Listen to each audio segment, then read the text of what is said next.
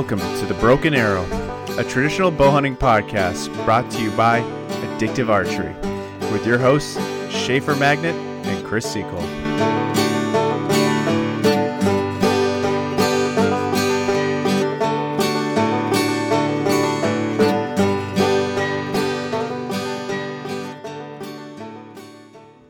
You want to say hi? Come on. That's Bob. He's in Iowa. That's Crosby. Say hi. Crosby. Hi. Hi. You know my longbow that I just got, like maybe a couple months ago? Mhm. He made it. Oh, cool. Isn't that neat? Mhm. Yeah, tell him it's nice. Hello? Hello, There's Colton. Hello? Colton. All right, you say goodbye. All right, going bye. on?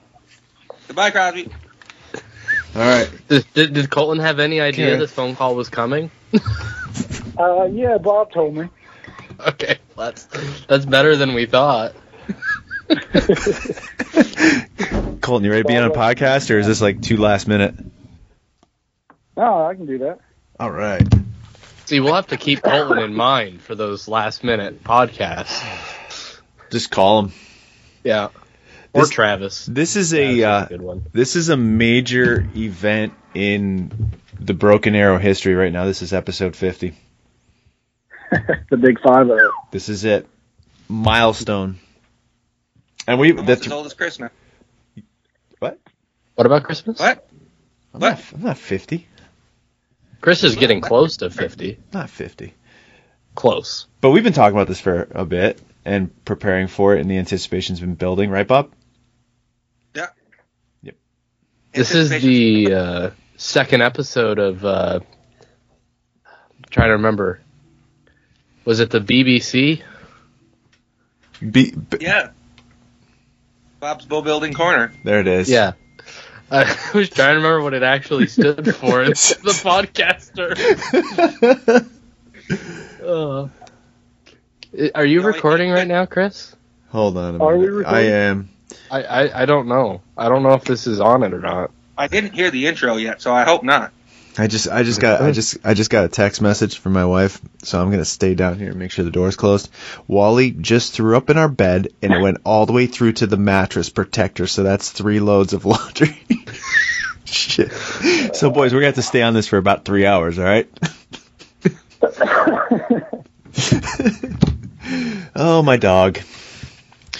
Oh, He's- well. Yeah, yeah. What are you gonna do?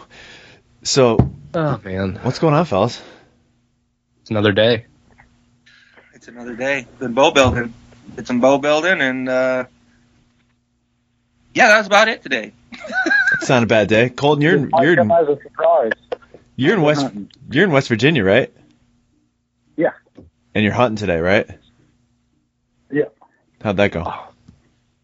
Uh, very uneventful. I didn't see a single thing this morning or this evening. I told myself I was gonna go through Colton's Instagram page just to remind me of all the stuff he shot this year. Was Did you? was it a major year like normal, or was it an, uh, a, a less than average year for you? It was, it was a pretty good year. Yeah. A few bears. Uh, didn't kill an elk this year, and a handful of deer, and uh, a few turkeys. You did Do I, do I see an antelope too? Right. Oh yeah, yeah, yeah. Antelope. See, that's how many animals he shoots. He forgets. That's how it was. Forgot all about it. It, it'd be one thing if he didn't forget a species and he forgot like a doe, but he just completely skipped over a species. you, you got a was it a flintlock or percussion muzzleloader deer? Doe. uh, percussion. Awesome. Yeah, that's It- a lot of fun. That that is uh, Chris's alley Schaefer, you gonna say something? as far as knowledge. I thought Yeah, I'm bringing Bob. I, I, I was casting my own bullets this morning or this this year. I've always Oh, yeah. casted, you know, pistol and like lever action rifle bullets, but I've never casted muzzleloader bullets before. And I had a, a 250 grain Lee called a real bullet mold, and I had some pure lead and I casted those, and it was pretty cool killing a deer with them. 250 grains. That's a freaking massive piece of lead going down range. Yeah, I did get a. Uh, longbow. what's that? If, how fast does those go, Colton? I don't know. I've never chronoed them. I I don't know. I'd guess 16, 17, 1800 feet per second, something like that. So a couple feet faster than your bow. Just a Just couple. a few. Oh, I guess. What are you using for a furnace? Or are you just doing them in a fire? Uh, no, I got a Lee, uh, just furnace. I got a 10 pound pot and a 20 pound pot. Okay. I just kind of designated my 10 pound pot for pure lead now.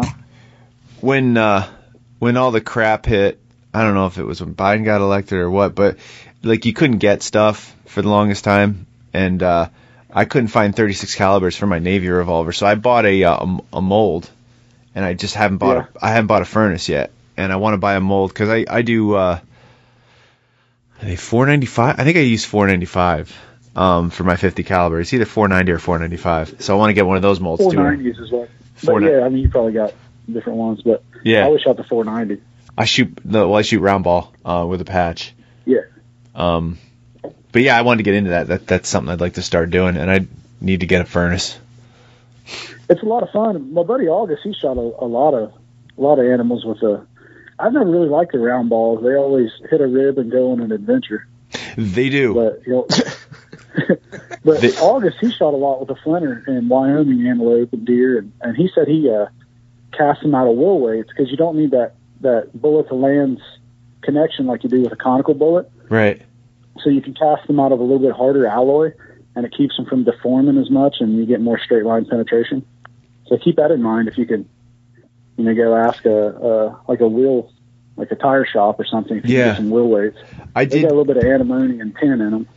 I did get a a ton of lead from my dad recently. My uh, my grandfather used to cast bullets, and I mean, I must have got a thousand rounds of something. I don't know if I think they're 45 caliber, but uh, and then I got a couple like ingots, like the blocks that. You know, Yeah. so I got a bunch of those. So, so I got a good amount of lead to work with. I just need to start doing it, and I think it's pure because it's Yeah. It's pretty damn old. You know, so I, I bet it's pretty good. If you can, if you can take your thumbnail and and indent it pretty good, it's, Oh, yeah. it's pure. I would lick it. Yeah, the lick, the little- lick test, and the and the best thing is to do Schaefer. Yeah. If you're not aware of this, when you're running a furnace, it's best to do it indoors with little ventilation. Oh, good. Mm. It's yeah, like spray paint. Just the smell, just waft it. Yeah, Just get that get that lead and just Treat it really like- waft it, and you can smell whether it has tin or antimony in it. yeah. Treat treat it like a like a neti pot. think think of it like- If you throw up, I'm assuming it's not lead. Oh, this went downhill fast. It's right out the gate. I got a, I got a text from Bob about an hour ago said I'm pre gaming. I'm almost ready. oh yeah, I pre-gamed a little bit, knocked the nerves off. I've I've seriously been looking forward to this all day because it's it's like it's like it, it it it's as much fun as you can have in front of a computer, like compared to like sitting around a fire with a bunch of people. And I was really looking forward to this one today because I knew we we're I was very concerned where that was going for a moment. well. uh, What I'm getting at is that it's it, it's it's like a uh, it's like it's like an ETAR or a, a, a, sitting around a hunt, you know, Yeah, especially with you two. I don't know what you're talking about. I've never had a quality conversation with Bob before. It's just three hours of uh, laughing. Either one of us, probably. Yeah. yeah. The only person I've I can ever timed someone- out a Skype call with was Colton. Is- what is that? Four hours? yeah, I guess. Freaking, it just all suddenly just it was gone. Just timed out. I think you beat my record. I had a bunch like under four, and then I think he told me that you guys time went out at four, so you you got the crown now. Yeah. The the first like hour and a half was the podcast. The rest was just like Rambo. casual Wow. conversation. Oh, yo, never mind. I still got the crown. Yeah, Chris is over here making arrows, distracted. It is very distracting. Just hand painting some camo, dude. I saw those on your Instagram. That is amazing. Thanks, man. I had a good time doing them. It looks good, yeah. Bob, That is Bob, cool as shit. Thank you. Bob, Bob My- already yelled at me because he, he knows I'm gonna shoot him real like real close and smash him all up. My dad told me he was going to buy a wrap with the same camo and send you a video of how quick it is. Yeah. yeah, Dude, I'll, I'll, I'll, I'll, I'll tell you what, man. Surprisingly, I was able to paint these a lot quicker than I expected. it, it went it went pretty quick, and I don't know if it was the paint I used or what, or that I was just having a bunch of fun, but it did go pretty not super quick, but I think I got all of them. I got all of them painted in probably like three hours. What? That just just the That's camo. awesome. I mean, like like just just sitting and painting the camo, because I use testers to paint it, and it dries quick. So I'll paint like the camo and then let it sit for 20 minutes, and it's ready for the next color. So I did that, and I I think just the camo part, like obviously after I did the crown, like I was I was painting on the crown, but like just the painting of the camo, it took me probably about two two to three hours, somewhere in But there. I take all, I take it all back. But I got I got a good idea for the next batch. I'm really excited about those. I'm pretty sure if I had done that, do that. y- you could have He'll seen which one I started on. boat. What's that? What? What is it? I was saying that Bob will uh, have to offer that now. He'll just have a green glass bow and hand paint the camo on it. I can do that. Yeah. We can work something out. You just send it send it over to me. I'll I'll hand paint the camo for you. Yeah. Except I don't want to do Sitka because that looks really, really like a, a lot of work. I mean, The- No, you, you have to do digital. no. I was out of the two Kuiu patterns or three Kuiu patterns. The one I chose was the I think it's the Vias or Vias or whatever, and that's like the easiest. The other ones are like all kinds of craziness going on. Yeah, they got some digital going or what? Yeah, it's weird, but I don't know. I like the way they turned out. They look pretty cool. I could probably do ASAT. ASAT would be a good one to do. Yeah. I think my patients would be able to do ASAT. I'm trying. I'm trying to think of like what I can do next that's not like camo. Because I mean, I think Plaid. Ch- Chad paints camo. Joel Chad paints. Ch- did you guys ever see Chad's plaid ones he did? No, Yeah. I've seen his camo ones. He did the Fred Bear camo. He painted. He painted plaid hour plaid arrows to match um, one of Dave's plaid bows. And uh, Yes. wow, did they look cool! I don't know how long that took him. That's really And they were like you Oh. know thick lines, thin lines, and straight as all all get up. So. You better go for it. Nah, plat. I want to do something different. I got to figure something else out. Huh. I don't know. I just I do the same pattern every time and just change the colors. It works beautifully, and I it still hurts when they break. yeah, if it works, don't change it. Some of us just shot the same, just same everything forever. I think Colin just shot white and white for 15 years. yeah, Colt, you Pretty shoot you shoot carbons, right? yeah. Bob, Chris Yeah, hasn't something. even been shooting traditional that long. That's the thing. He, he's he- he's the noob. what? Yeah. Um, moving on. Uh, uh, Bob, didn't you get a set of woods? Didn't Gary get you woodies or something? Oh yeah, I've made woods before in the past and whatnot. I've killed a couple deer with woods that I've made. That's Can you cool. get the full draw? Uh, yeah, no. All right. It just depends how far I want to pull that thing back, just on, on a given day, really. Well- Somewhere between 29 and 36, you know. That that's a that's an ish if I've ever heard it. Should Yeah. should should we throw some organization into this podcast, Bob? Why, why don't you give us a, a rundown since we haven't had a uh, a BBC C uh, Bob's boat building Corner. corner. Why don't you give us an update? What's new? What's new at uh, Big Stick Archery? Uh, not a whole lot new, I guess, since January. Still just in a new shop. Got a little uh, uh, dust collection upgrades and some air filtration in there, so it's pretty swanky now. Got a humidifier in there. Look out. Uh, Humidifier or dehumidifier? a humidifier. Nice. For this time of year, dust collection. Because it gets like staticky, so if the air's got some moisture in it, it's not as staticky. Otherwise, like your dust collection lines get like real dry and you can get fires. Going up the hose, like it'll like just like go outside and like you'll just watch it like cling to the hose like all the way back. Uh, um, so, any anything new coming out yet? uh, not that not that I could no, not like I've done that. I'm it- I'm kicking around some stuff, but I don't have anything. Anything in the works? I mean, like anything in in the works or been worked on or really anything to discuss. okay, noted, Uh, noted. I do got some ideas though that I want to work on this winter. So I hope starting to it's a, kick that around and finishing up number nine and ten for the month. So that'd Nice. be the big Uh, there- hit double digits in a month ever. Do you know? Do you know how many for the year?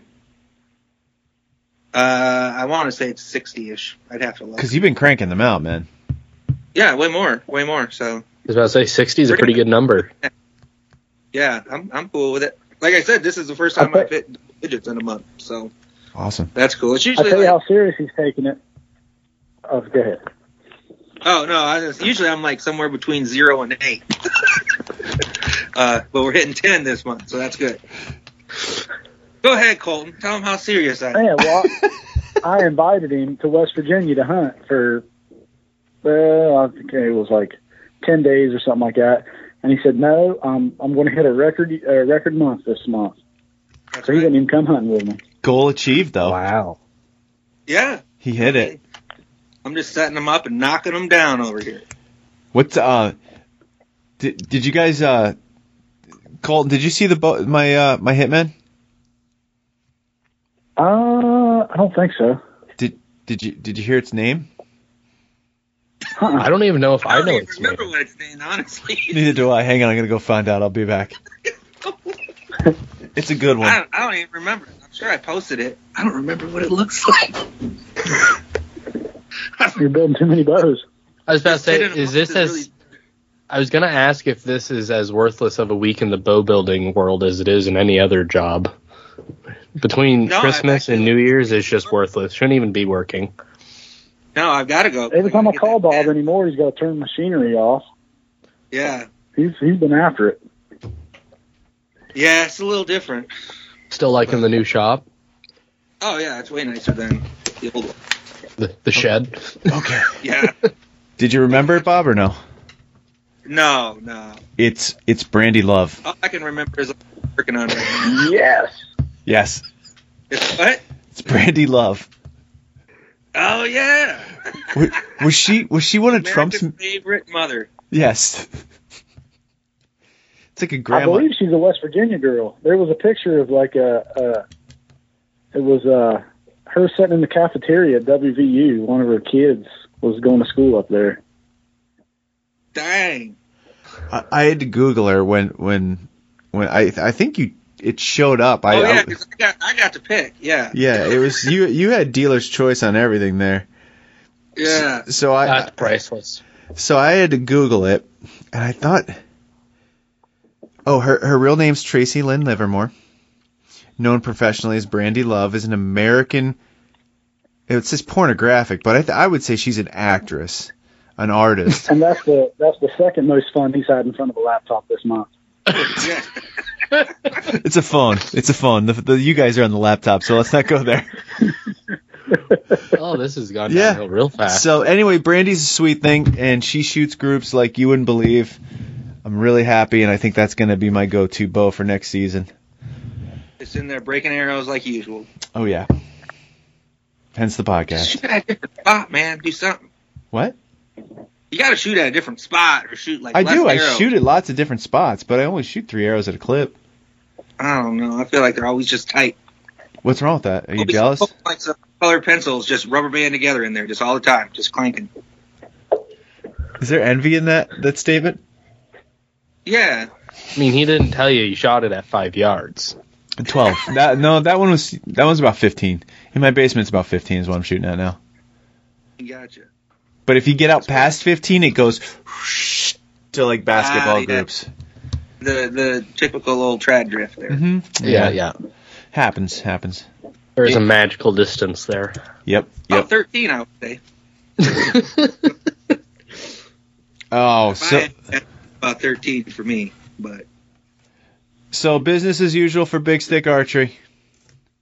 yeah, yeah, it was kind of slow on orders like at the beginning of the year, and then they just kind of here and there, and then there's been quite a few at the end of the year. So basically, just just status quo as far as that goes. Let, let me ask you, as, as a traditional archery business owner, do you think the fad is dying? Uh, no, I mean I got like six orders this month, which is like Good to hear. better better than Because there's there's, Um, there's been a few high profile well, I don't know if you could be high profile and traditional archery at the same time. People uh, like dropping, uh, going back to the compound. I've noticed. I don't know if you guys have picked up on that.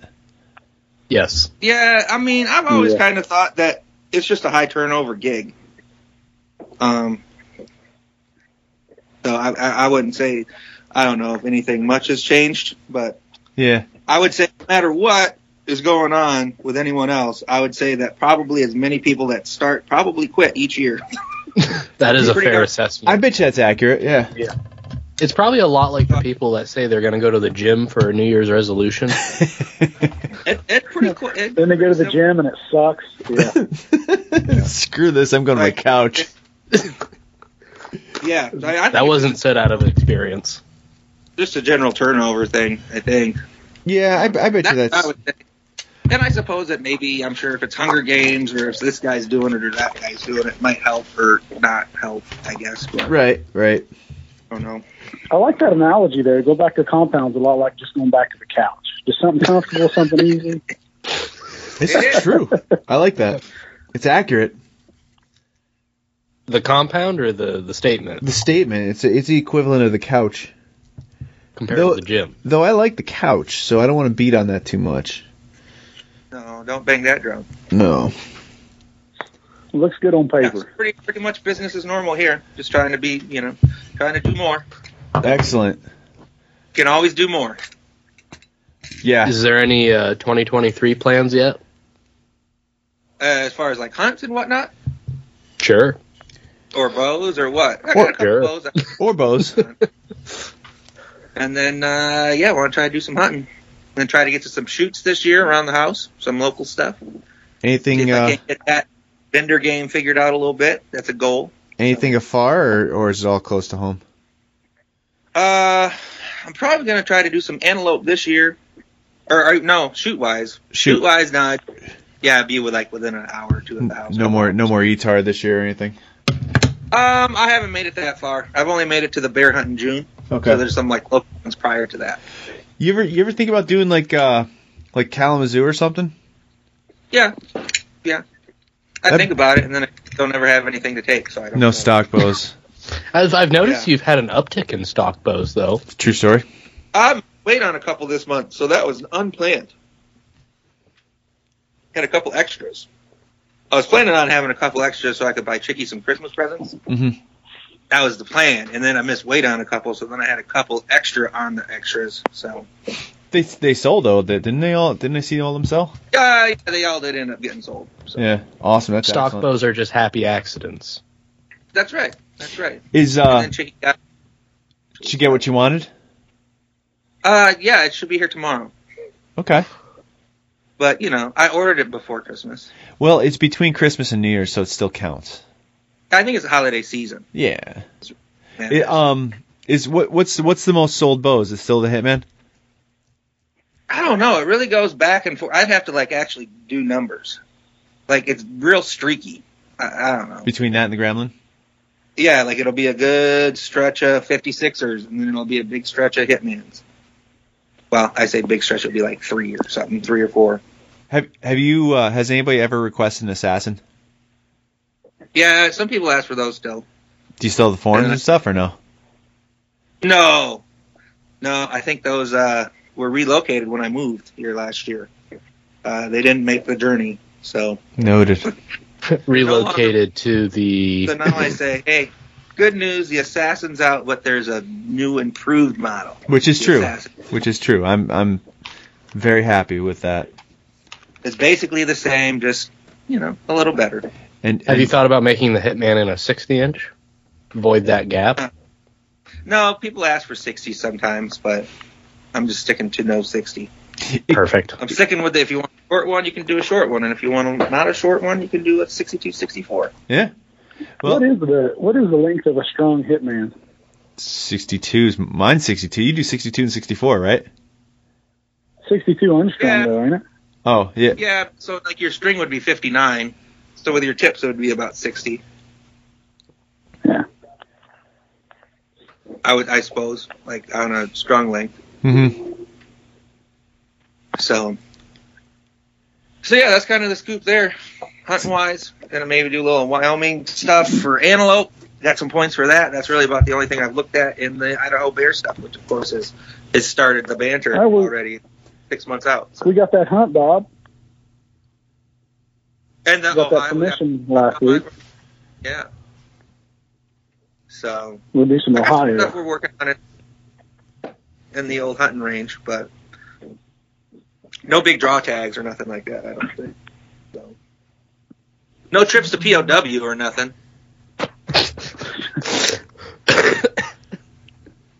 Ugh. That's Ah. all I got. That's That, that's pretty good. Colton, what do you got going on? How was you? Uh, well, in 2022, or three, I'm probably gonna do uh maybe do Nebraska turkey again, uh, Idaho bear, and then uh, you know bear and turkey in Montana, and then uh, I've been kicking around the idea of a Canada bear hunt, Nice. but then we'll probably come back to Ohio next year. I got permission on a pretty good, pretty good chunk in southeast Ohio. Which part of Canada? rut- rut hunt. Uh, I got a, I got somebody I've been talking to up in Alberta. Oh, cool. Might do a, might do a hunt up there. And I made good buddies with a, a guy over in Vancouver Island two years ago, and we've been trying to figure out a hunt over there.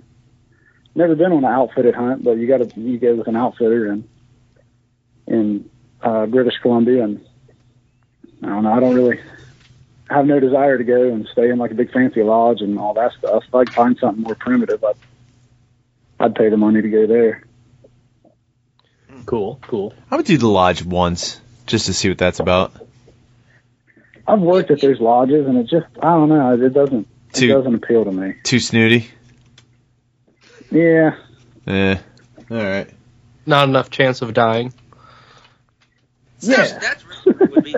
me. yeah. Too safe. A lack of an opportunity to die. There's no grizzlies there that are gonna come see in your hammock. no. Yeah. Of Um, course, you could always just have Bob downwind spraying bear spray. That also works. Hey, I was the one that got hosed. I got it. In my, He was Oh, yeah. sprayee, I was a sprayer. I was, the, I was the recipient of the testing of the tests. Oh, I forgot. Didn't yours blow up though? Col- yeah, Colin was the one that got it on the hike out. Right, Colton gave it to Yeah. himself. Way worse than I ever got. So I came. out- I got off pretty easy. It didn't blow up. I just uh, the safety came off, and then my backpack pressed a little, a little trigger down and just shot it down my That's arm. right. That's right. I knew it was accidental discharge. It was. Yeah. it was, and it was pretty bad. It, was- it, it was pretty awful. I don't know. I only cried don't for an hour. I think I did good. I mean, I would say you handled it pretty well. I mean, considering. I've only been sprayed by uh, an accidental, also sprayed by um, human mace, like the stuff they use on people. My my brother my brother had my mom's, and he thought it was like the safety was broken. He was trying to fix it, and he was he was in the kitchen in front of the sink, and I didn't know what he was doing. I walk up, I'm like, "Hey, what are you doing?" And he pushes the button as I walked up, and it sprays over his shoulder and right into my face, and I got oh, it sucked. I was like I was like 16, I think. rough. Oh, it sucked. I, I imagine the bear mace is much, much worse. A little stronger. I don't know stronger. it's any worse, like Uh, stronger wise, but it's definitely more of it. It painted my arm and like it was orange spray paint. Oh, Yeah. man, that sucks. and then we try to be helpful. I'll give you a bunch of water, which just like ran it all over you. Just makes it worse. Yeah, it was on my pants and they poured water on it and it soaked through like onto my skin. Oh So my no. leg No, it was down a little diluted, but I'm sure it made it worse than it helped for sure. It was our bad. well, solid We're effort. trying to be helpful. As I say, is it the thought that counts? Isn't that the phrase? Yeah, yeah, A for effort. Did you agree with that at the time? Um, I don't know. I wasn't thinking real clearly. No, Oh. it was just a part. That's It was a pretty pretty bad. high moment in general. Oh my gosh. Oh, I don't think I've carried bear spray since then. rather get rather get mauled. Yeah, I just carried a pistol. Did you just carry a pistol now? Yeah. Did we have this Yeah. conversation about uh um um that book? That did we did you and I talk about this or no? Um, Uh, we talked about Mark Mark of the Grizzly. protection a little bit. There's there's a, there's the book Mark of the Grizzly, and it, it analyzes bear, uh, bear attacks in Montana and Alaska, I think, and maybe maybe like one or two in Idaho or something.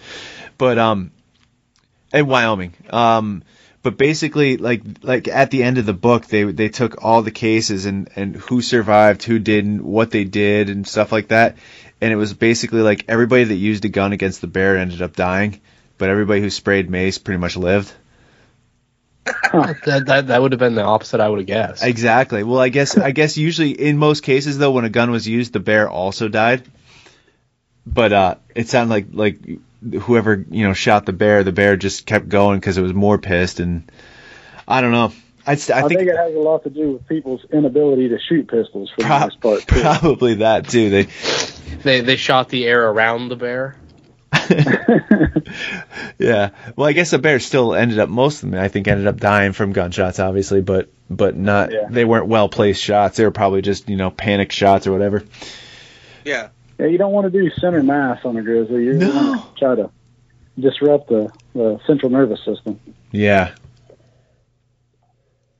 Yeah, I really just hope it ain't, don't come up because yeah, I know.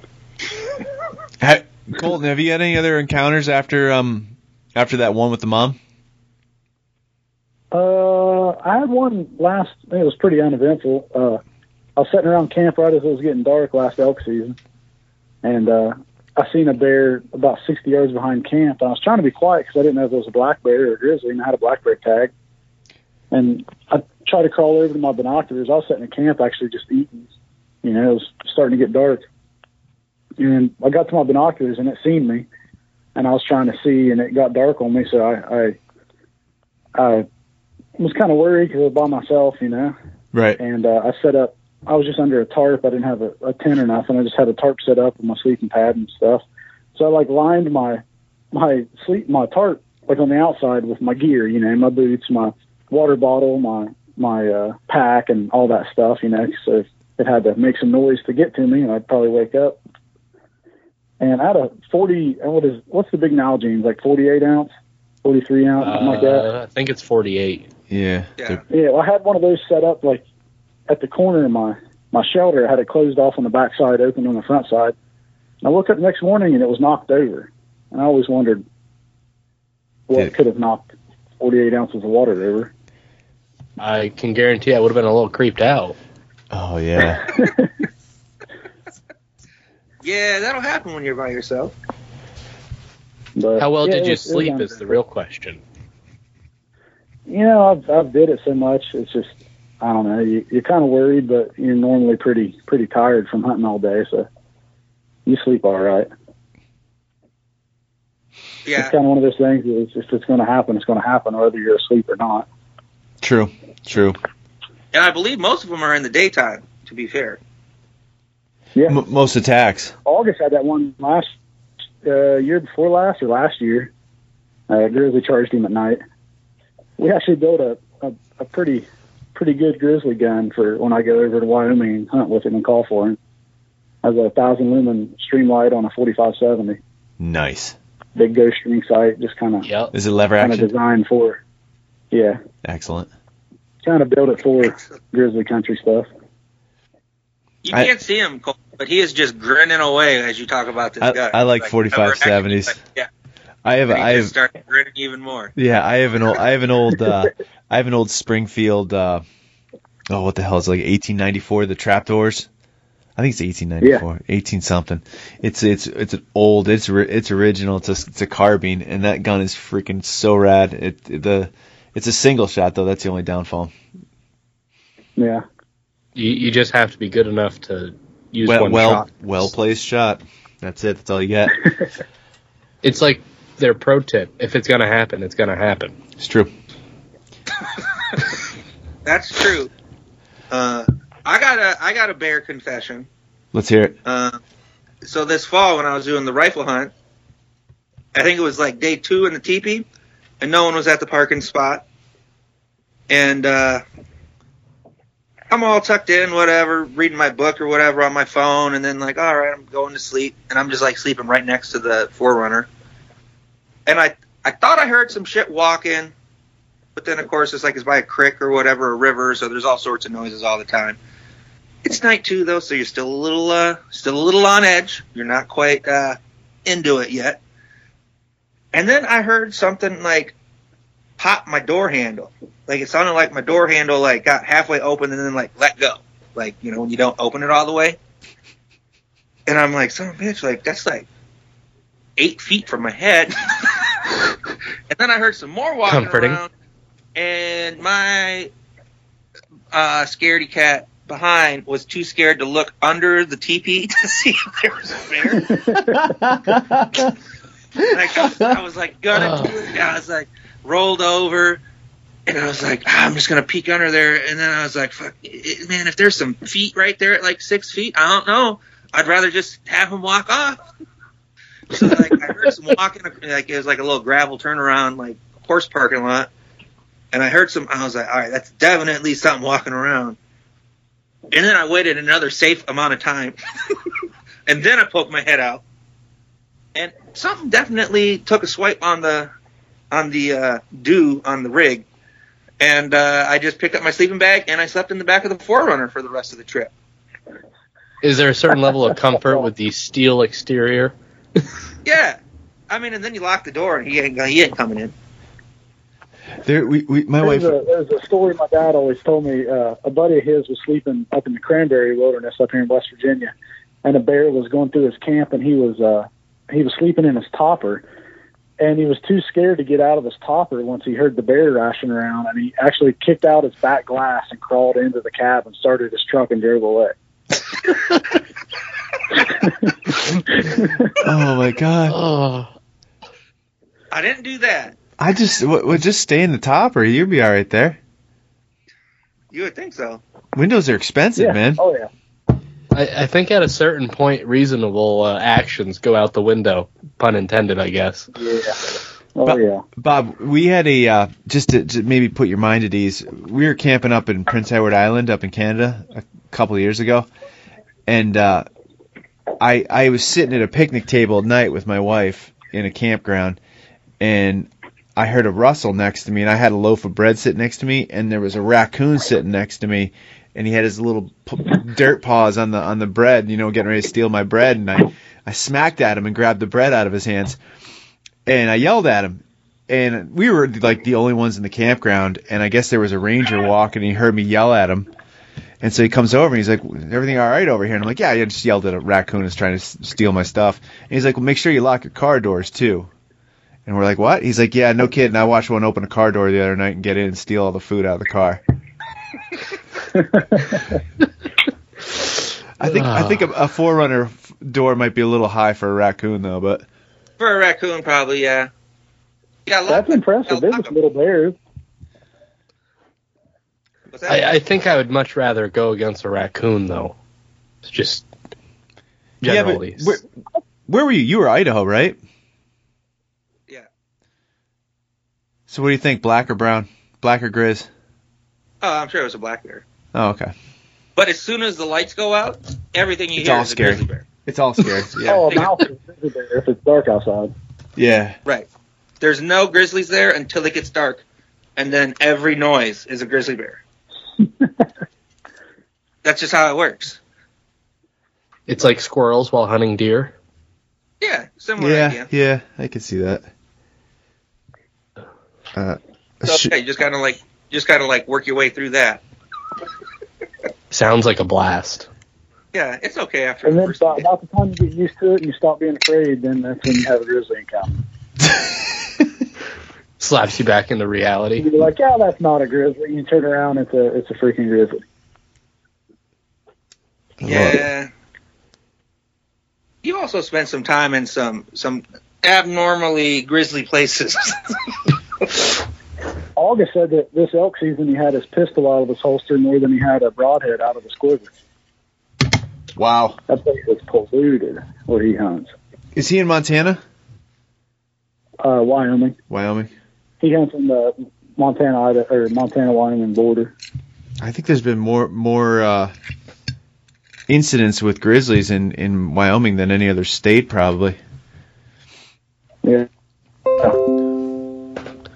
I can't even like.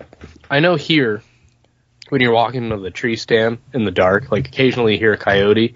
It's kind of creepy, but like I can't imagine being in a state where like grizzlies are like a legi- logistically probable thing walking to a tree stand in the dark. Does that freak you out? That. Uh, I'm not saying I'd feel comfortable. When I was in Australia, we were talking about all the, the crazy things they have, and we're sitting around, you know, uh, having a beer, and the guy was like, "No, mate, we don't have anything that comes into your camp and carries you away." I was like, "I never thought of it that way." Just silent death instead. Yeah, Yeah. every- everything's a freaking snake or a spider that's gonna kill you over there. But they're scared to death of the grizzlies. I get it. Grizzlies are freaky. Yeah. What um what what you spend so much time in in that kind of country. What is it just the I mean the frequency that kind of puts you at ease cuz you're there so much you just kind of get used to it or I mean what do you think? Adrenaline junkie. oh, I don't know. It probably just the chances of it happening is pretty slim, and if if it does happen, I feel like you know I carry a pistol. I'm proficient with a pistol, and I tend to not be, you know, really kind of lose my head in in in dire situations. So I, just feel like I feel pretty confident, and the chances that it's going to happen is so slim, anyways. But, Right. I don't know. I don't, I, you know, to say that I don't worry about it when I go to bed at night and I hear some stuff popping and cracking is, would be a lie. But Right, right. Well, I guess it would make either a it's good just what you got to put up with. It's just what you got to do if, if you're going to be out there. And I, I kind of enjoy it because there's a lot of people that aren't willing to put up with that. So you get, you know, a lot of, lot of country to yourself. Yeah, and uh it would make for a really good story. I mean like, oh yeah, the time I got mauled or you know, oh that dude got mauled to death by a grizzly, you know, I mean Does that make sense? I no? guess there's horror Just those to that. casual things. I'm gonna tell you something that changed my mind. Uh, there's you can look up. They released the audio of old uh, Timothy Treadwell. Oh my eaten. god, did you hear it? Yeah, It's terrible. Dude, that that bear is just like. I mean, he's just screaming. You know, as loud as a human can scream, taking a breath and doing it again. And that bear is just like, "Mom, mom, mom, mom, mom," like Eat, like it's just another day. Yep. Yeah. Like you would have an elk calf. And she- it and eat it till it dies. And there was a girl with him too. Yeah, and she's screaming, "Please play dead, just please play dead." And I mean, it it is. Yeah, if you're squeamish, don't listen, don't look it up. But Yeah, I looked it up right before elk season, so it was kind of fresh in my memory. I didn't know they That's good released it. I heard uh I heard a little bit of it like I don't know what right right after it happened they played like parts of it but not not the terrible parts. I didn't know they released the terrible parts. It's like six minutes too. Like it's Oh, not yeah. like something that just breaks your neck. Should So I mean, I'm sure your adrenaline will be going, but he felt it. Right. Did he live? I, I guess I don't know. No, he's story. very dead. Do you not do you not That- know who that's what I Timothy. Treadwell was? No. You grizzly man. Yeah, the the there's a book called Death in the in the Grizzly Maze, I think it's called. Um it- the dude he basically went to was it was it Kodiak? Is this the guy that lived with Katmai. the It Grizzlies? was, it was Uh, it yeah, it was was Alaska. Katmai. It was Katmai. Yeah, ca- he, he lived with the Grizzlies. Yeah, there's a documentary too. Yeah, he tried touching them and he was patting them and stuff, and they they just kind of like ignored him for the most part. And he was like, "Oh, they love me," and uh, he did It this for turn out that multiple. Well, he did it for multiple years. He'd go up there for the summers and just live with grizzlies and get really close to them. And I mean, he definitely got swatted a couple times and stuff, but I guess the time he got killed, and this is the story I heard, whether it's true or not, but when he finally got killed, he brought a woman with him, and I guess she was doing her lady thing. that time. No, it was like that time of the month for her, and they believe that attracted the bear into her into their tent. It was later in the year than he's ever stayed before, and those bears are in hyperphagia. They're just That's true, yeah. Really, Yeah. really, really hungry. And they're just trying to Yeah. get as many calories as they can. And Watch watch the documentary. It's pretty. It's like the whole time you watch it, you're like, "What is this guy? He's an idiot," you know. But I mean, I don't know. He he eventually succumbed to that. So Yeah, I figure if, if he can have that many encounters, the chance of me having a, a bad encounter with, you know, one every couple of years is, I'm hoping thin, slim. Yeah, Yeah. you're more you're you get like struck by lightning twice or something or whatever. yeah, he was Yeah. blatantly dumb about it. So I mean, I I mean, this is some strong reasoning going on right now. I like it. do you do you want to hear, hear, hear? Here's here's the audio. Yeah, I won't pl- I won't play it. Don't worry. I, Uh, I, I wouldn't. I'm not gonna. I'm not gonna. I just, but I just, I definitely Yeah. just found it. Um, You're just gonna save that for later. You're gonna listen to it afterwards. when, when we when we went out to Kalamazoo last year, I was telling Schaefer my. about my surgery, and and we, we got into we got into like maybe like three minutes of, of the story. No, story. it was it was pretty okay. So this is the thing. I can handle gore. I can't hear how the body works. You start telling me how things work internally, it's not and I'm, good. I'm just driving my truck along, just you know, talking about this nonchalantly, and I look over and he's like not looking right, and I'm like, "You okay?" He's Uh, like, eve- eventually, I'm just like, dude, you He's have like, to "You- you gotta stop. talking. You gotta I stop. You like, can't- you can't- stop. he was on the verge. He was pale white. It was great. Oh, it was so bad. I have I have fainted a few times in my life through various health classes, learning how the uh, the body works. So I just avoid those conversations at all costs. Can gut a deer, no problem. You tell me how something works internally, down. Oh, is it funny? It was so funny. I kind of felt bad because he did. He didn't look good at all. It- and I wasn't. I was really trying looking- to like Chris was telling me this like big personal story, so I was trying to stay strong. I don't think he gives me enough credit. I made it through most of the story. You did. You did all right. I was proud of you, man. I'm sorry. You got to remember that morning I started out in negative 23 degree weather, so it was like 50 at that point, so it was practically a sauna. You're sweating it out. Just sweating, listening to weird stories. yeah. Yeah. Good. Oh god, that was great. Then we get to the hotel and I had to hear Chris's aftermath of that surgery. all right, all right, all right, all right. Oh, can't, can't help it, man. no. Oh, that was priceless. You might want to turn the TV on. Stop, dude. I think I Uh, know what's happening. Here. Look, I'm missing a few organs and things don't work right all the time, so Hey, that's my excuse too, man. I There you go. an organ somewhere. I just, you know, I got some uh, gastrointestinal issues. I don't know where they fell out. I think I must have just lost one in a toilet somewhere. But it's just not right there anymore. dude, there, there, there's no hiding it when you're when you're the hillside in Idaho. when you're stuck in a hotel room with another guy. There's no hiding it. I mean, like, hey man, I'm gonna go to the bathroom. Just turn the TV up. What? Just please. I, I gotta edit this out or something. This is terrible. So, so if he's editing it out, the best part is he. I'm not editing me- out. This is takes. For, I'll never find this. Uh, don't go. So he goes to me, you might want to turn the TV on. You hear him going to the bathroom, and the next thing you know, you hear noise, and you just hear, whoa. oh, son of a. The best Alright. part is, like, so last year, when Chris and I went to Kalamazoo, we had met each other once at ETAR, and we had talked to each other a few times at that point. So it's not like we're, like, super familiar with each other. You guys are like just like a casual dating stage. Yeah. Yeah. It didn't scare him off, so I mean, I got that going for me, you know. You got the keeper. Yeah. you found the Okay, keeper. let's talk hunting. How was your guys' season?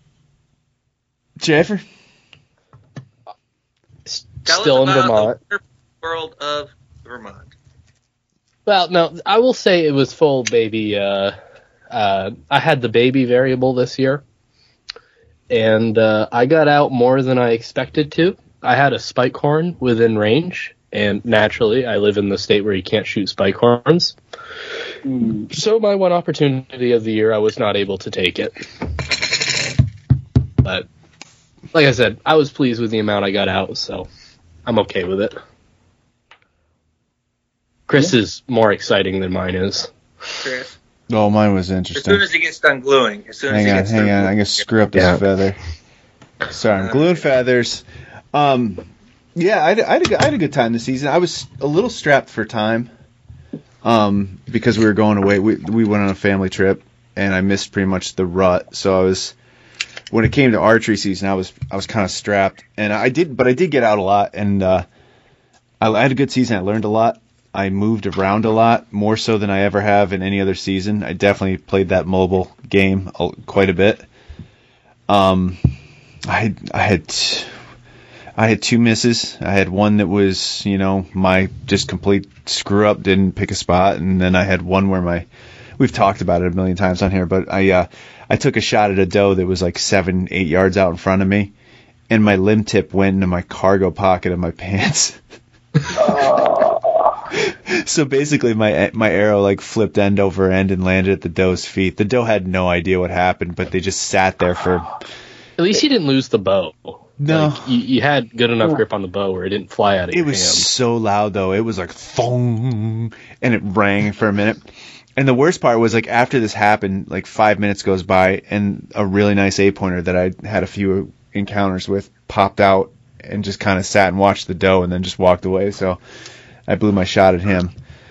Um, but then I, I got like I, my my season was winding down. We were we were leaving. I think I forget like the sixth or third or something of of, of November.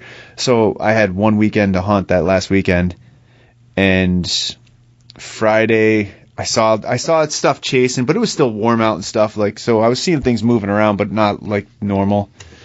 And uh, at the end of the night on the I think it was the 28th, pretty sure it was the 28th. Uh, I had a six pointer come in, and he was big body, small rack, and he uh, I, like I couldn't tell if he was legal. We have a three on one side in Pennsylvania, and he walked in from behind me, and he walked right underneath my tree. And when he was directly underneath me, I could see the two brow tines, and I knew he was legal.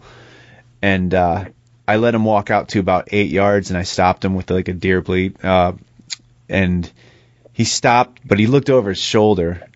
So I had like the perfect Texas heart shot if I wanted it. Um, but uh, I, s- I sat there and he just you didn't take it. obviously. Um, yeah, I don't do those. Um, so anyway, he sat looking over his shoulder at me for a second, and then he just kind of turned, started walking a little bit, and I hit him again with another doe bleat, and he stopped. He turned perfectly broadside and gave me a really nice shot. So I, I was like him and hawing the whole time, and finally he turned broadside, and I was like, nope, I'm shooting him. And I shot him, and he, he piled up in like 30, 40, 40 yards, something like that. So Yeah, that- yeah, that was the first one, and uh, the second one was the first day of rifle season. My son wanted to go out. Um, he's not hunting yet, but he he wanted to. He'd never been on a deer hunt yet. He's been on squirrels and stuff like that. We've gone out for small game, but so he went out with me, and uh, we took my flintlock, and so the first day of PA rifle, we he and I sat down and oh man, I had sleeping bag for him and everything, and he uh, he fell asleep immediately because I was like, you know, thinking sleeping bag, keep warm, so he's not out of there by nine o'clock in the morning. And we had a really nice eight pointer come up into like 40 yards and just hang out. And I was kind of regretting my, I, I didn't regret it. I shouldn't say that because I was psyched I got him with a bow, but I was definitely wishing I had another buck tag. And he walked away and we had a doe like 15 yards away from us. This whole time my son's sleeping, just sawing horde, you know. So, uh, let's see here. Um, about I'd say like 8:30, 8 o'clock, something like that. I had four does come in above me, maybe like 40 yards out, and uh, in between me and the two, the four does was a uh, like a five pointer, and they're all just kind of feeding and, and meandering around. And uh, the, the the lead doe definitely picked me out a couple times, but she eventually just kind of calmed down and walked. And when she walked parallel to me, I uh, I got a really nice shot, 40 yard shot, drilled her. She took off running and you know the the rest of the deer all cleared out. I'm sitting there for a second, and I, I look down. The sleeping bag's like not moving, and I peeled the sleeping bag back, and my son's sitting there just snoring away. slept right through a 50, like a 50 caliber, about three feet above his head. Just slept right through it. So, so I woke him up and I was telling him, I was like, "Hey, buddy, we just got a deer."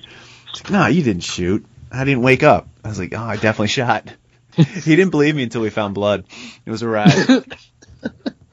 so so yeah, we found her. She went quite a ways though. I mean, she, man, she had to run probably past 200 yards, and and the blood trail was like I could see it 10, 15 feet out in front of me. I mean, it was a disgusting blood trail. It was it was a it was pretty impressive, and I couldn't believe she went as far as she did, but.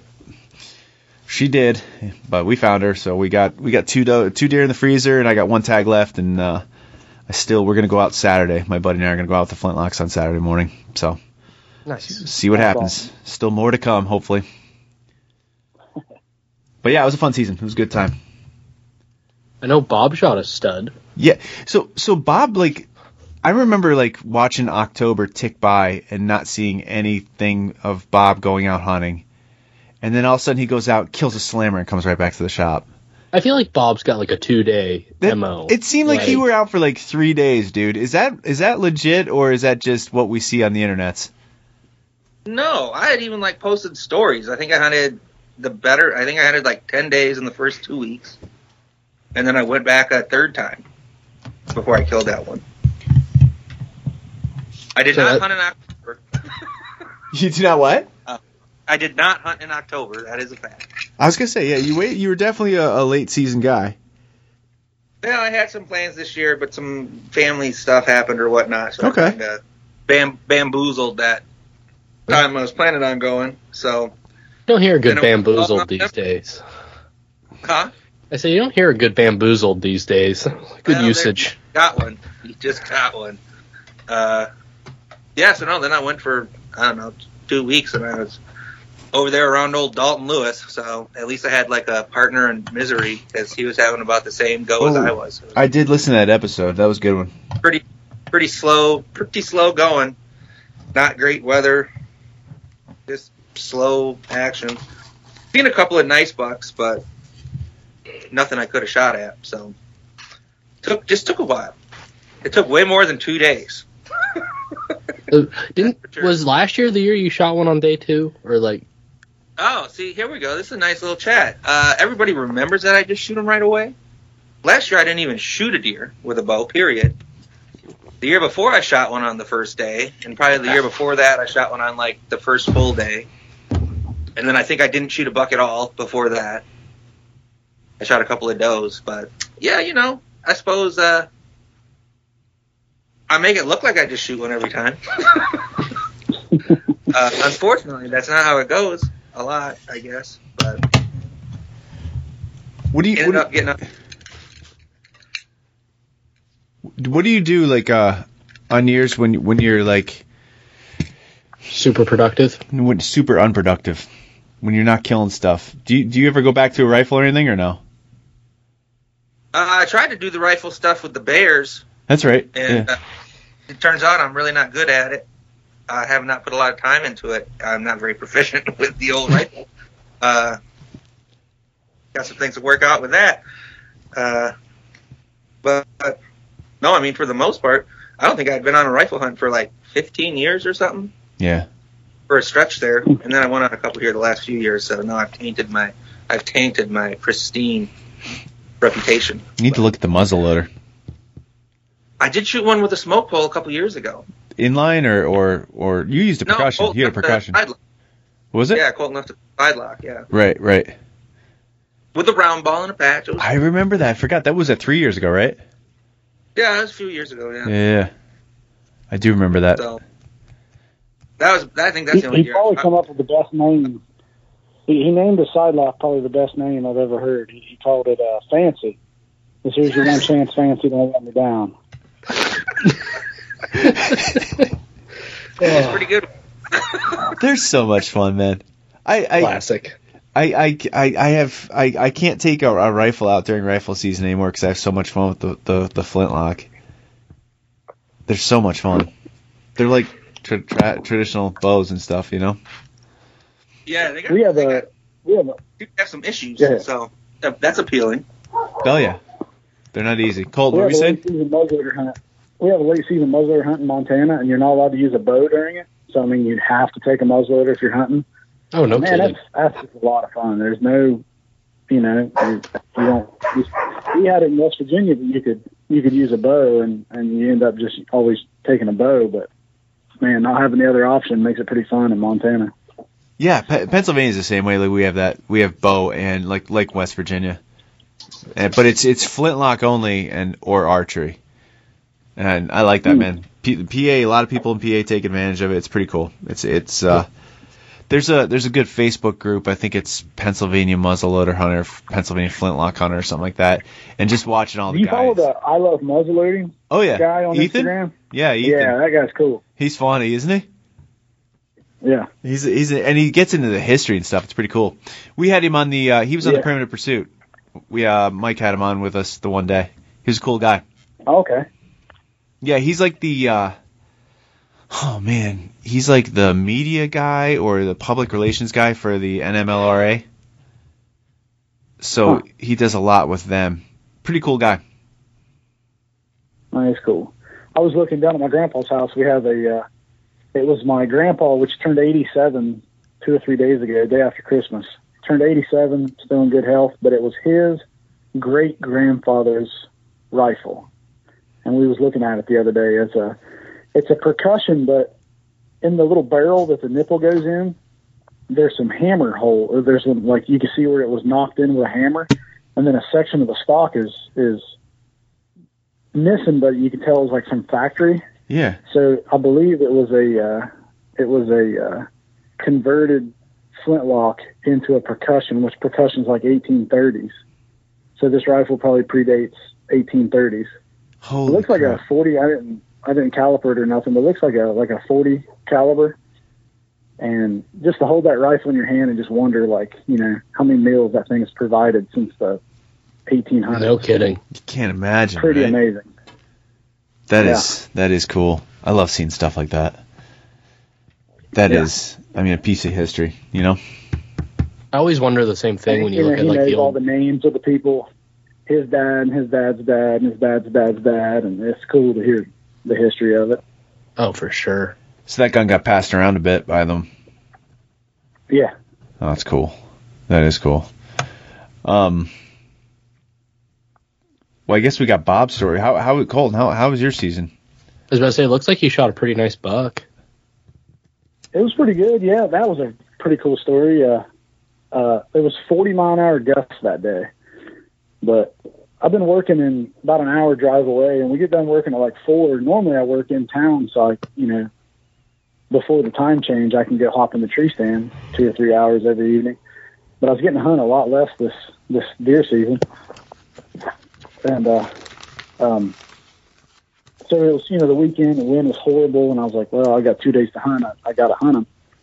So I'm sitting in the tree stand, and I'm on this piece of public, and it borders this piece of private about 25, 30 yards away uh, from my stand. And these people are walking their dogs, and I see them about every evening walk their dogs. Well, they walked their dogs over through this thicket that was on private and jumped a doe and a buck out. And they Oh, ran and hopped the fence over to the public, and it was, I don't know, November. I it was peak of the rut. I can't even remember the dates. And I heard this buck over the wind grunt like like a buck roar, like really loud. And I always carry that Primos. I think it's called the buck roar. You can blow it really really loud, a lot louder than a buck would ever grunt, but you can you know get their attention from a long ways away. And I grunted real long back at him, and he like returned it like a elk bugling. No way. Brrr, just super loud. And he turned and just left the doe and was walking right at me. And I was in a stand about, uh, not too high, but I had some branches that come out about shoulder level when I stood up. And the buck come behind me, and the way it was so close that I couldn't get my bow at the angle to not hit that my top limb, not hit that branch. So he spent a couple minutes at six or eight yards, and I just I couldn't get a shot. And by that Wow. that point, I was clear into my stand facing my tree, so I was out away from the tree, and you know you can get picked off a lot easier like that. And that buck just looked up at me, and I just froze, you know, squinted my eyes, and and that buck kind of didn't like it and kind of boogered off about 30, 40 yards. And I pulled my can out of the pocket and I did a doe bleat because he was looking for that doe that he left. She kind of went off somewhere. And I hit that doe bleat and he made a scrape and turned around and come back at me. But he, he did like a wide berth around the tree. And I was kind of hunkered down trying to get a shot, about half squatting up in the tree stand, and he he walked by it like 22 yards, and I drew on him three or four times and couldn't get a shot through the brush, and finally hit a little opening, and I shot him. But it was cool that, that he busted me, and then the can brought him back in. That is neat. I've never had I've Yeah. never I've never had good luck with a grunt, but I've always had good luck with bleats. Yeah. I think in Montana, where I hunt at least, I mean, I've that was the biggest buck I've seen this year in Montana. So I don't hunt, in, you know, I don't hunt in any really really good area, but Yeah. I try to find places that people. I really don't care what the size, you know, age class is. But How's uh how's the rattling in your area? Does rattling work well? really good. It's like nobody does it. It was it was pretty neat actually. I've I've I've hunted that area and I've only seen one other person hunt it, and uh, because it's around houses and it's it's you know it's a weapons restriction area, so you can't you can't take like rifles and stuff. Right. But you can take muzzleloaders, slugs, you know everything that ricochets really bad. I don't know why they won't let you take a rifle. But uh, I was walking in this year and I actually seen someone in a tree stand for the first time ever, and I was like, "Dang it!" So I'm walking, and uh, uh, I'm looking at this guy because I actually went to another spot and there was a there was a, a truck there. I think it was a fisherman. And no, no, the wind was wrong. That was it. I went to another spot. The wind was wrong. So I went back, so I was a little bit late. And I'm walking in, and I see this guy up in a tree stand. I'm like, crap, there's another hunter down here. But I got to walk right by him, and I look up, and he's he's got a recurve No hanging on a bow hook. And I'm like, whoa, that's that's pretty Wha- cool. What are the odds? I walked past him. Yeah, I walked past him about 200 yards, get in my stand, and I text my buddy Rob Sager, and I'm like, "Hey, would you know who was down at you know this area?" And like 10 minutes later, he texts me back. He's like, "Yeah, it's probably my buddy Matt." So I get down on my tree stand after three, three and a half hours, and I walk back, and he's still there, and he waves at me. And he says, "You know, hold up." He gets down out of the tree and walks over, and I say, "Are you Matt?" And he said, "Are you Colton?" We texted the same guy and asked who the hell had a traditional bow. Oh, it's too freaking priceless. Small world. Yeah. So we've been hanging out and hunting. He's a he's a muzzleloader guy too. That's cool, man. That's Just like this little tight group, you know, have, we all have the same interests and passions, and you know, like Tyler Carlson said, you know, if if, if there's a good chance we're going to get along, if you find someone else in the traditional bow hunting community. Yeah, it makes sense. Absolutely. We're all the same kind of idiot. Yeah. And he busted out the vocabulary word high. Uh, what is it? A high price of entry. No, it's a uh, the uh, barrier to entry. Barrier Ah. to entry is. Yeah. Yeah. Well, it's the same reason why a lot of people, you know, it's cool. You know, it is hard. It's it's something that you really accomplish. It's it's it's something cool. It's something that not everybody can do, and everybody wants that that that feeling, or you know, for people to say, "Well, he killed that with a recurve," or you know, to say it to yourself. It then you do it, and you realize how how how hard it can be, and it isn't for everybody. I, I had a conversation with a guy I met last night at the the archery range. We were I went to a shop up by me and I was shooting, and he was he was uh, I think his wife was buying a bow or something, and he was talk we were talking for a little bit, and he's like he's like man I I want to I want to get a deer with a recurve next year because he because I was shooting he saw my my recurve. And I was like, eh, you know, we just we had a long conversation about it, and he was, I think he was pretty sold on it by the time we were done talking. But uh, it, you could see like like he wanted that Excitement. yeah, because it, it is. I remember Yeah. like you could shoot you could shoot a small deer or you could shoot a monster, and it's still like, holy crap! I just killed something with a traditional bow. That's awesome. Oh yeah. It's the best feeling. But it's it's it's it's not normal. It's not. No, not it's normal, hard. But it's you know it's it's hard. Yeah, and definitely. it, it has that sense of accomplishment and, and all that because it's so hard and and It- there's definitely a level of year-round dedication that is not. Yeah. Most people don't want to put into it. yeah, that, that's that. well, a he lot was. of people can't. Yeah, people don't have the You know, time. there's I a lot of guess. people that have all this stuff. Like, again, I didn't mean to interrupt you. But like a lot of these people that you know, you, you know, I, I spend a lot of time in the woods and I, I neglect a lot of things that I probably shouldn't neglect. And you know, there's a lot of family men and a lot of people that have mortgages and a lot of people that have nice, fancy, shiny stuff that just can't, you know, neglect their time as much as it takes to be, you know, Yeah. successful and stuff. And, and it is, you know, you can you can pick up a compound, you can pick up a rifle, and you can you can be successful with a lot less work. And I ain't gonna say it's laziness, but it's just you know dedication of time.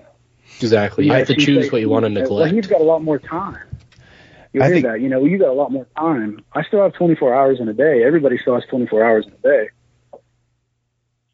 It comes But down. if I you, you know, I think I'd I just neglect housework. yeah. That just doesn't get done. I I- shoot my Yeah. bow instead. you should see my yard. Bob's seen my yard. Bob's seen my vehicle. Yeah, it, it also You comes know? down to want, though. I mean, like I would rather have an unsuccessful year with a with a, a traditional bow than I would have a successful year with a compound. And Yep. it's not that I have anything against compounds. It's that I have way more fun shooting my recurve, recurve or my longbow. That Recurve? that's recurve.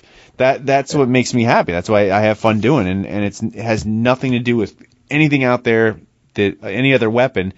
I have fun shooting my flintlock. I have fun shooting my my traditional bows. That that that's But it's That- harder. So anything you work Yeah. harder at, you got a more, you got a higher sense of it, accomplishment. yeah. And, and the at the end, if I kill something, man, that's cool. Yeah. That's amazing. Yep. It was funny. We were having a conversation today at work, and it just kind of we were talking about how everybody has that one thing. And I will admit, like I buy a few bows, I buy a few different arrows, I buy some broadheads, but it is the only thing I do. And people have a hard time understanding that. It's like, don't you have enough? I'm like, ah, I don't do anything else. This is the only thing I do. So Yeah. all my extra money goes into it. I don't go to the bars after work and do all that fun stuff. I buy That's a big thing broadheads. too. You, you, you hear people say that you know they don't have the money, and then you know they're They're buying three thirty packs a week. energy drink every morning, or buying a thirty pack or two thirty packs every weekend, and Right. you know they have a big old truck payment. They have you know it's all in what Your you want. your priorities. What's your priority? Yeah. Oh, this Yeah, a lot got of deep. people have. Uh, yeah, We can we can be We in, can go deep. we can be intellectual. Not real. I can't, but maybe you guys. You've already quoted multiple books, so you're pretty intellectual. Who did? You have. You've referred to multiple books. Was I one was of about to say, Chris. Was Chris it is your book? did I did I reference your book yet in this episode? No, not not mine, but you you've referenced a couple others, so apparently you've read a book, so that's pretty intellectual. I, like I am proud books. to say I have read Bob's book cover to cover, It's a good book. and there's very few books I can say I've actually done that with. Took uh, took a couple hours, I suppose. Do It's like people- a big magazine?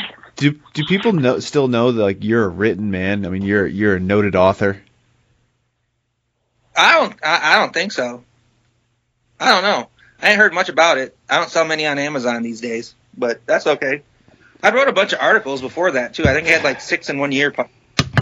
Well, I believe after this podcast, you're gonna re- see a, a nice resurgence in, in sales. Just, uh, yeah. Quiver Full of Arrows by Bob Smith. Yeah, don't miss it. It's on Amazon. yeah. His book is formatted a lot like a. a it's really easy to read. It's like a, a magazine. like a Yeah. magazine articles. Yeah, it's a, a, a boatload of magazine articles in one book. It's really good. Yeah. And it's not too Yeah. long. It's like it's like when you get one of those daunting 300, 400 page books, you're like, "Eesh, am I gonna get through this? But like Bob's, and honestly, like I remember when I was trying to get it, I learned a few things, and the one thing I really wanted was I wanted enough pages so that I could write spine on like text on the spine. Yeah. like when it's on the shelf. You can see Goal. I was, when I was learning how to like format the book, like I changed fonts. Like I knew I needed like X amount of pages. Like I had Googled it to see how much you needed to have like a s- text on the spine of the book. Uh, That's why they do. those. so so when you were sitting in front of your fireplace, you could look up at your bookshelf and, and motion to one of your friends, ah, just my well, my book's up there. It's right there. Yes. yeah, basically I wanted to just be able to ref, you know, and uh, like reference my book in conversation, and I'd be like, oh, well, that was actually from my book, and they'd be like, I'm sorry, and I'd be like, it's right there. I wrote a book, you know, just, re- just refer them. Volume two could be about turkey hunting. It could be called the Empty Quiver. Is that is that in the works yet? No, Is, vol- is volume two coming out? no, no. I, it has crossed my mind at this point. I guess I was very done with it for a long time, but How about how about like how many articles do you have out right now that are published? I think like a half a dozen or so. Could you take those and kind of put them into a, a book format? Uh, probably those would have happened like before the book. Because what had happened was, I'd done all the articles. Like I got real, I don't know. I'd sent a bunch in and none got accepted, and then all of a sudden I got accepted on one, and then like it was a little flurry, and then I did a bunch of movie video and stuff, which ain't so great for the articles because then you're not doing photo support, you're doing like videos, blah blah blah. And then I was gonna try to do some more articles, and they weren't so interested in the first that I sent. So I said, well, I'll just write all the book or like write all the stories and then just like make. I was like, I'll just make my own book instead. right? Like, why why don't you just write more and then just make a book? That was my response to not having the first few published. Seems reasonable. Right, right. I mean, how hard could it be, right? That is a logical next step. It was a little harder than I expected. it took a long time, but There's a there's a dude who had a uh, he was a guide up in Alaska. He was a fishing guide, and he he ran a uh, what the, what do you call those things that like the the it's like a diary you put on the internet, a blog. A blog. Yeah, yeah, yeah. So he had a blog, and he just basically wrote about being a, a fishing guide, and he basically just crapped on all the, the, the, you know, the shipbird clients that he probably got that were like, you know, CEOs and stuff. And it was really funny. It was good, and he like people loved it so much that they like he eventually took all those blogs and put them together as a book and released it. I can't remember the name of it, um, because my brain doesn't work anymore. But it was good. he's referencing third book for the day. Pretty good. I was looking on Amazon to try and find it because it's a really good book. But that's what I was getting at. I mean, you could take all those, you know, articles, put them together like With the way your did. memory is, I'm not sure you would want to uh, do that whole lead thing we were talking about earlier. It, might not. might be too late. Off the lead. Oh man, I can't remember anything anymore. Just wait, Schaefer. It'll happen to you in another 15 years. Uh, trust me, ever since the baby came along, frickin' the memory is already down the hill. I have one gray hair in my what I have for a beard too. Can you see all the gray right here? It's downhill from there, buddy. There's a lot of gray Yeah. there. Yeah. Colton ain't got no gray yet, I don't think. Do you? Ah, not that I found. Yeah. Oh, you'd know if you found one. My wife was very proud when she found it. Ah. yeah. Colton, we got a, we got a buck down. What happened next? Uh, Back on Montana. Bringing it back around. Okay.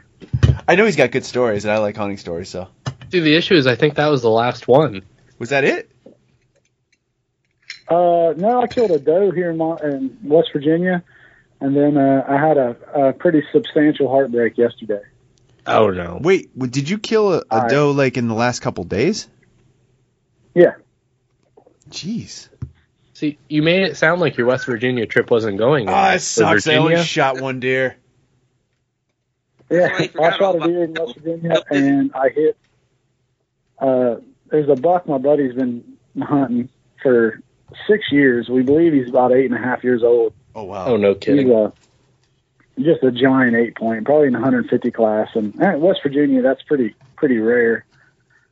And he he he called it 100. percent It was him. He stayed out of this area that was the, the Bucks core travel area, and uh, we put some stands out. We put some corn out. You can bait in West Virginia, and it's just a just a killer way to get on deer in the late season when there ain't nothing to eat in the woods. And we put some corn out, and I'm sitting in my stand, and out the ridge from me, I see a, a deer, and it was the first deer I seen up here on this property, and and he just walked out, and it was this giant eight point. And my buddy sees it once or twice a year for the last six years, and he gets a bunch of trail camera pictures of it. But oh man, it was a heartbreak. He come up, and he kind of broke off the side. We had a trail camera on that corn pile for a week and a half, and it never come to it But he walked out this ridge, and about 40 yards before he hit the corn, he turned and and took this other trail and ended up ended up meeting the trail that I walked in on. And as soon as he cut that trail, I had rubber boots and everything. But as soon as he hit that trail, he just stopped and was looking. And about that time, some does come up, like they were coming to the corn, and he circled downwind, but it was downhill pretty far from me. And I think my wind was going over him. And he circled around and kind of went over by the does and gave me a broadside shot at 22, 23 yards. And I picked the spot, drew back, and I didn't see the arrow. It was starting to get a little dark. And I heard it hit, and he ran like a just a lung shot deer, you know, just busting brush as he ran, not taking a trail. Texted my buddy, I was like, yeah, I killed the eight point. I killed the big eight. Like, and I got down out of my tree and and there was snow on, so you could follow his tracks really good. And we didn't find a drop of blood for probably 150 yards, 100 yards, and then I found my arrow 150 yards broke off right at the insert. So I must have been up in the shoulder or up high, or and that was a. Uh, we tracked him for. I put my onX tracker on, and we tracked him in the snow, and I bet you we didn't find enough blood to fill shot glass. But oh, you know, no you kidding. Follow his, his really good tracks, and uh, we tracked him for. I think it was like 700 yards. And uh, he bedded twice, and there was ice in the bed, and there was no blood coming out of his, Oh, his ass end or his mouth.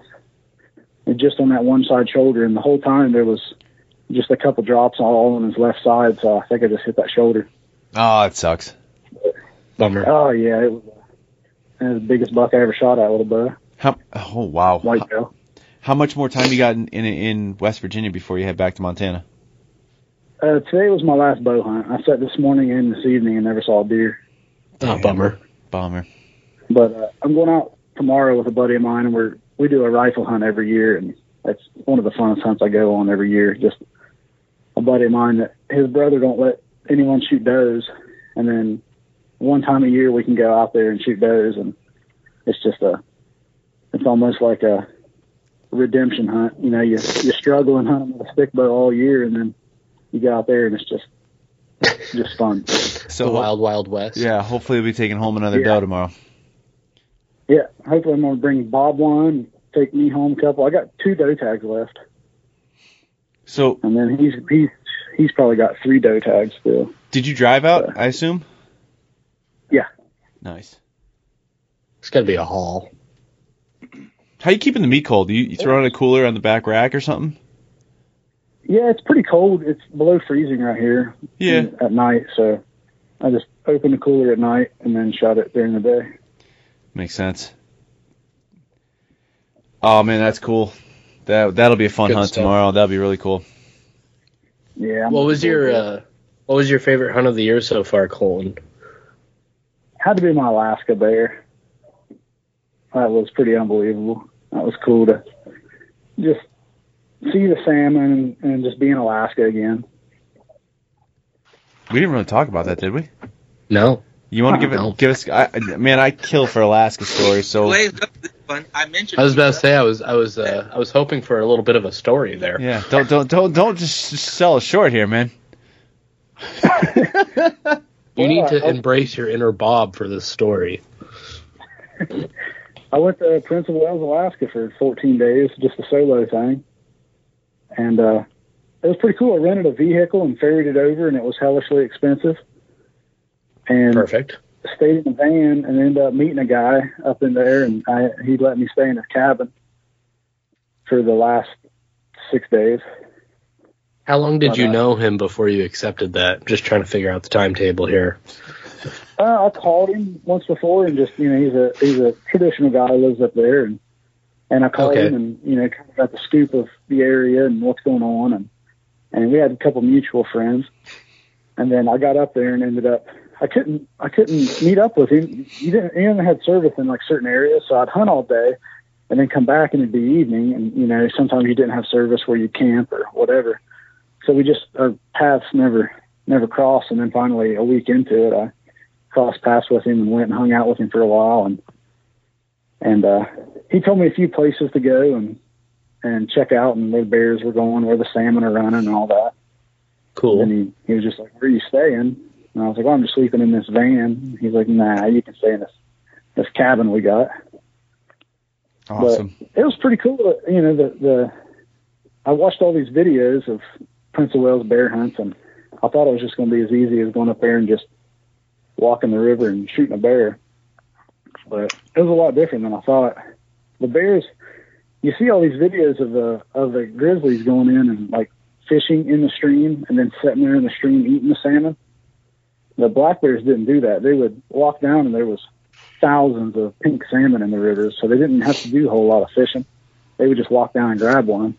Then they go up in the brush, and they might go 100 yards and sit behind a log somewhere and eat it, and then pop out in a different area. So it was. Just gotta shoot them in the water.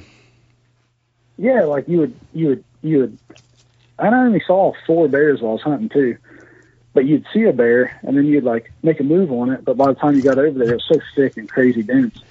The bears would be up in the woods and you'd be like sitting there and you'd be like, okay, it's gonna come out right in front of me. And then you'd hear a splash and then turn around and they were 60 yards down the river getting another salmon. But You guys, so what were what were you setting up on? there's bear trails just in the, alongside the And creeks, that was one of the things the guys. What is it? alongside the creek. Yeah. Okay. Yeah, it was just it was like a jungle, you know, that West Coast stuff. So, you know, the bears as they travel, they they make trails through that stuff. But I ended up shooting a bear. Uh, the guy told me about a uh, a couple different streams that he's hunted before, so I went up there and I just found a spot that you could see that a bear had been fishing there. And I set up behind this log. It was about six yards away. And I set up on the log first, and I started noticing that there was tracks in the mud going up on the log, and I seen that they were using that. And they'll do that a lot, even over in Idaho and Montana. They'll they'll run logs instead of walk through the brush. Yeah. So I'm sitting on this log, and I'm like, you know, this is probably a, a travel corridor. I probably don't want to be sitting on the log. So I got off the log about six, seven yards, and this bear come out and uh, was milling around for some fish, and ended up being a sow.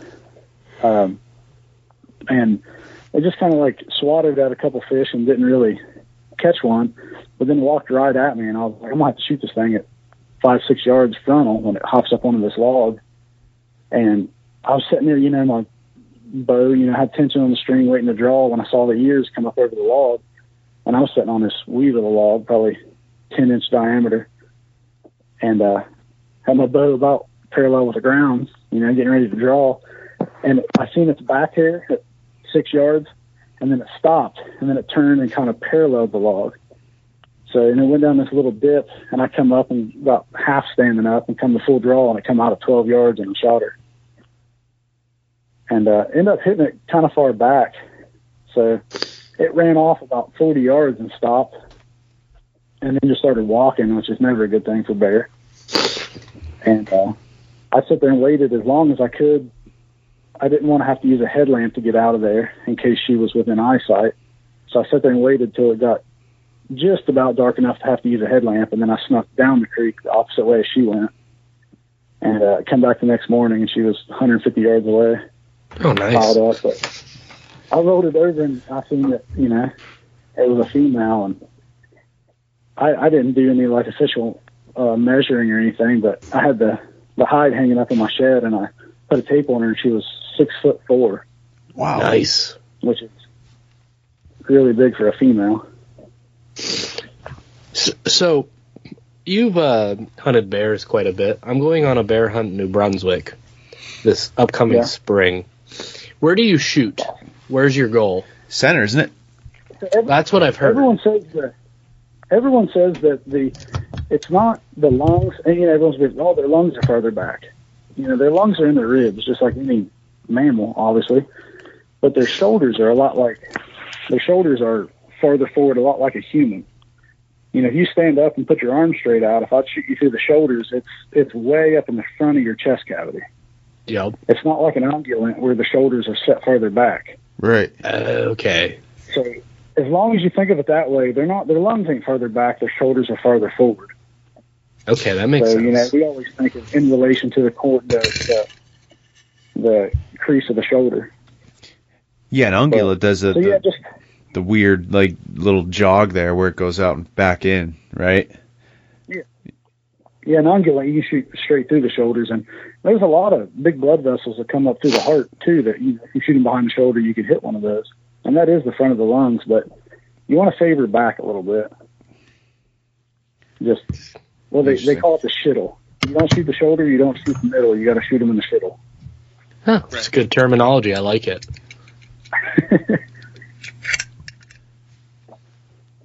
And I, I would say back is better than forward. Yeah, that bear in Alaska, I when it come out of the dip, I thought it would be angling away. And like I said, it was kind of low light, and they're really hard to pick a spot on. They're just a big black blob, and they contort a lot different than any other animal. You know, an elk, a deer, an antelope, or whatever is a pretty rigid animal. You see when they like fall down, they have a hard time getting back up. They're kind of a rigid in their shape. But a bear is like a, a mink or something. They're you know they get real snaky. So you know, you got to be really, really careful what angles you shoot them at. But I thought it was coming out of that creek and be angled away, and it ended up being angled towards me, and you just, I just couldn't tell. So I hit it in about the back of the ribs and come out about its flank. Oh, no kidding. That's why I, I backed out and, and gave it some time, but it didn't make it far.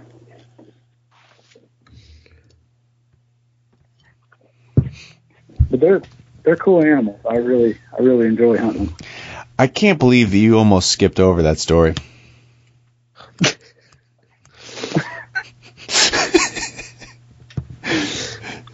I, when you first said you went to Alaska and you're like, yeah, it was a good trip. It was all right. It was good.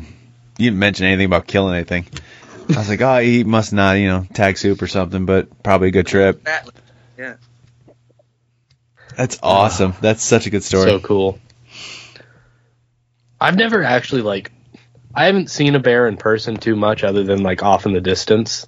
So like Yeah. I'm really looking forward to this New Brunswick bear hunt. I'm gonna be it's gonna be weird just to see like I, I'm I'm expecting to see bear off of what I've heard.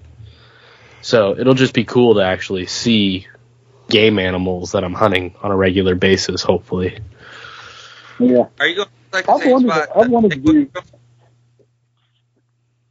What's that, Bob? Oh, sorry. What is it? Are you going up to the same spot like the stick boys are going? Uh, I am going to the same hunt that Greg Kraus went on. That's Okay. on the push video. Yeah. That New Brunswick. I know them guys are up to New Brunswick too, and from what they were saying, it was, it was I'm assuming you're saying a similar thing. Like, Well, it could be because this one it was go on init- up there.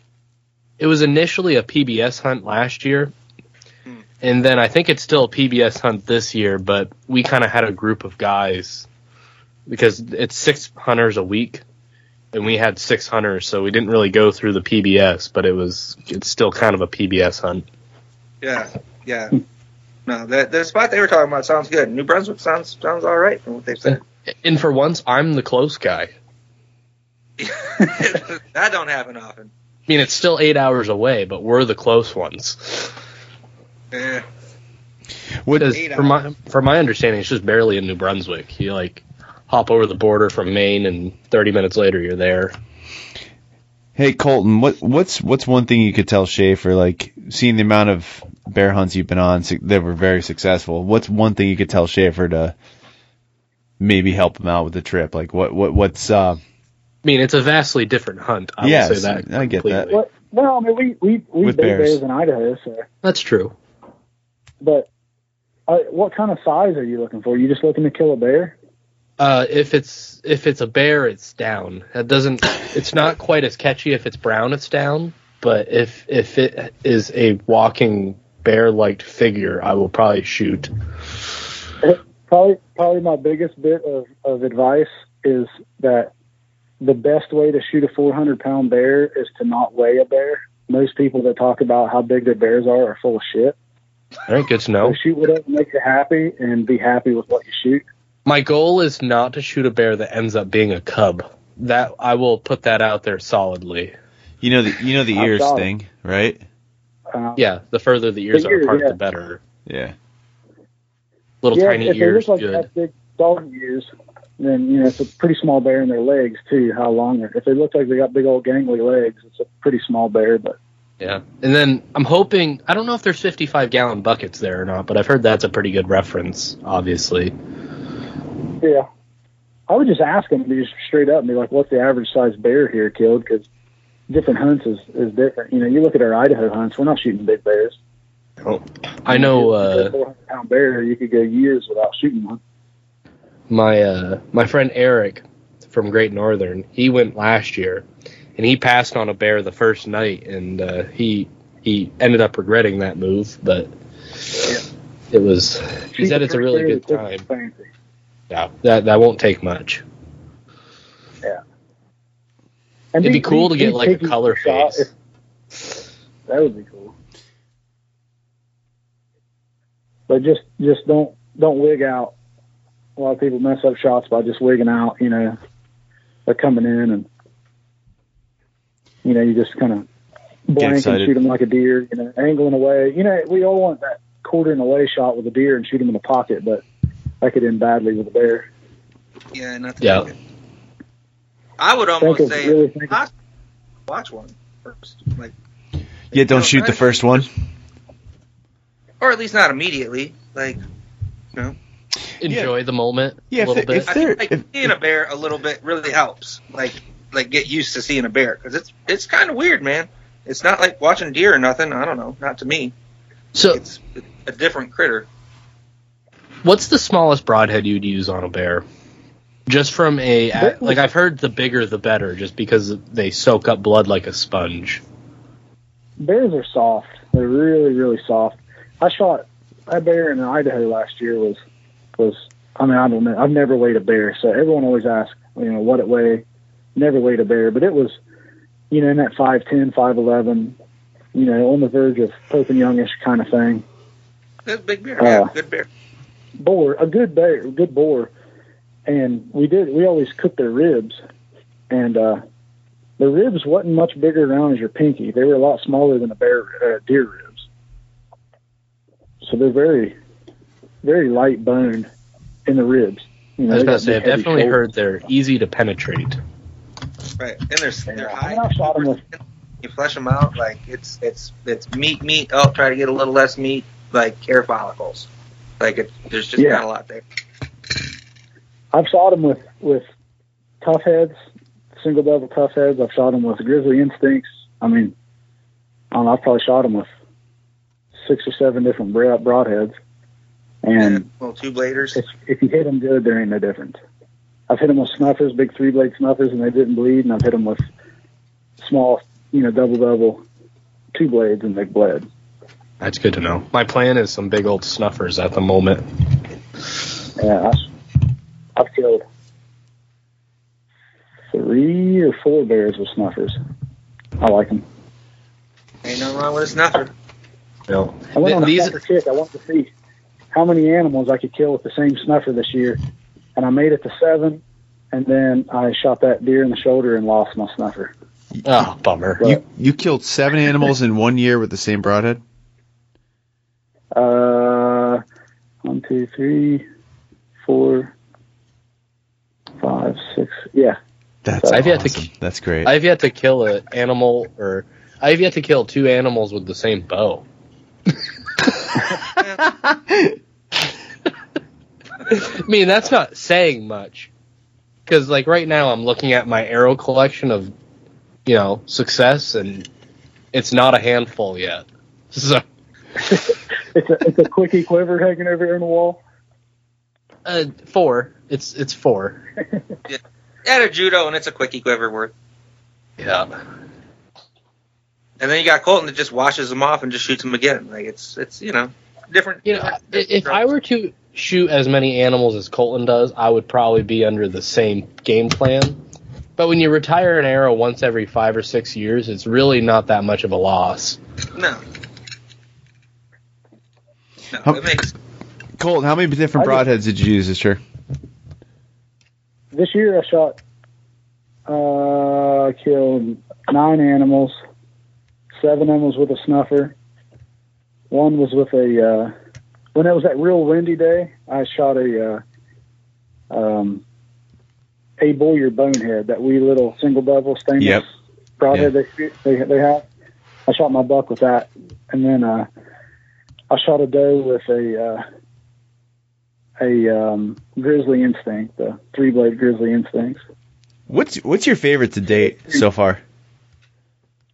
Um, I, probably if I had to shoot one broadhead at everything, it'd be a, a Grizzly Kodiak, the real big, or the inch and three inch and three eighths, or the single Yep. bevels. Yep. I've been uh, I've been looking at those for this upcoming of year.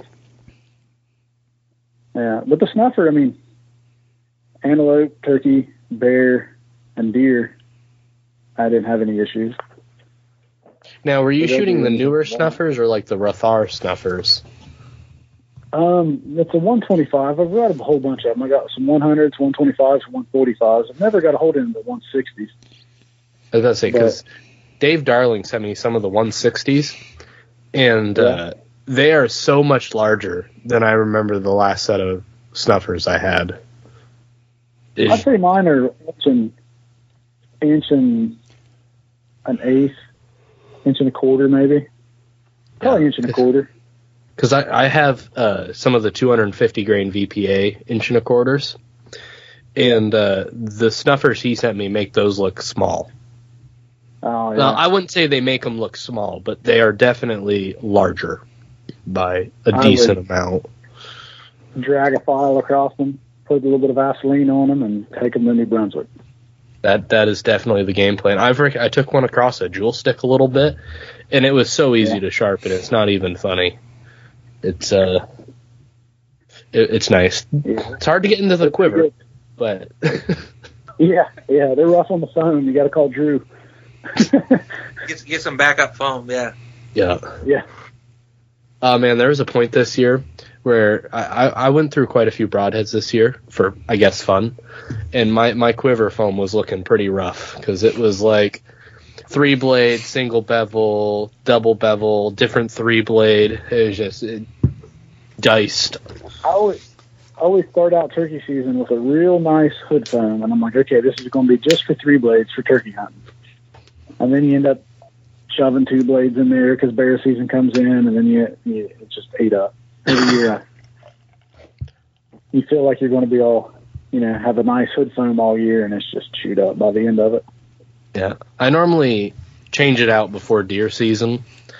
That way, all the dirt from you know shooting 3D targets is no longer in the the foam. Or does? Like That's that's pretty neat. Uh, July is the only month we don't hunt, and so I always just have a quiver full of broadheads. You know, I'll be at 3D shoots or whatever, and just a quiver full of broadheads because there's always something going on to hunt. So I don't get the the mud and stuff. I try to keep the mud out of my hood foam because that stuff will dull your broadheads a lot. Exactly. Yep. just have it in the hood frames. I mean, I've you know you got that back broadhead. I always take the first one out when I when I'm hunting.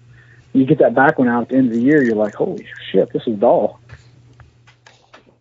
I probably, I'd probably say I touch them up once every other week, Yeah. just for.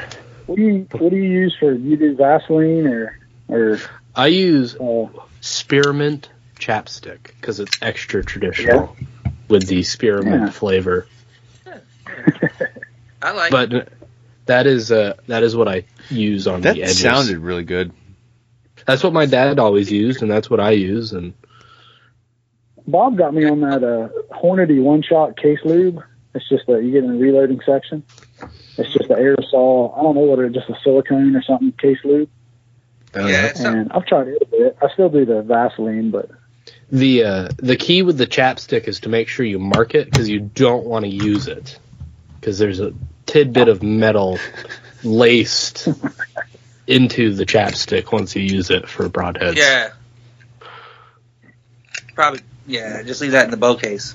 Yeah, exactly. It's, it's good stuff. you know, Break, we're breaking new ground here. Yeah, exactly. Spearmint chapstick. Spearmint chapstick. experiment chapstick. If you didn't know- 100% and a rust retardant.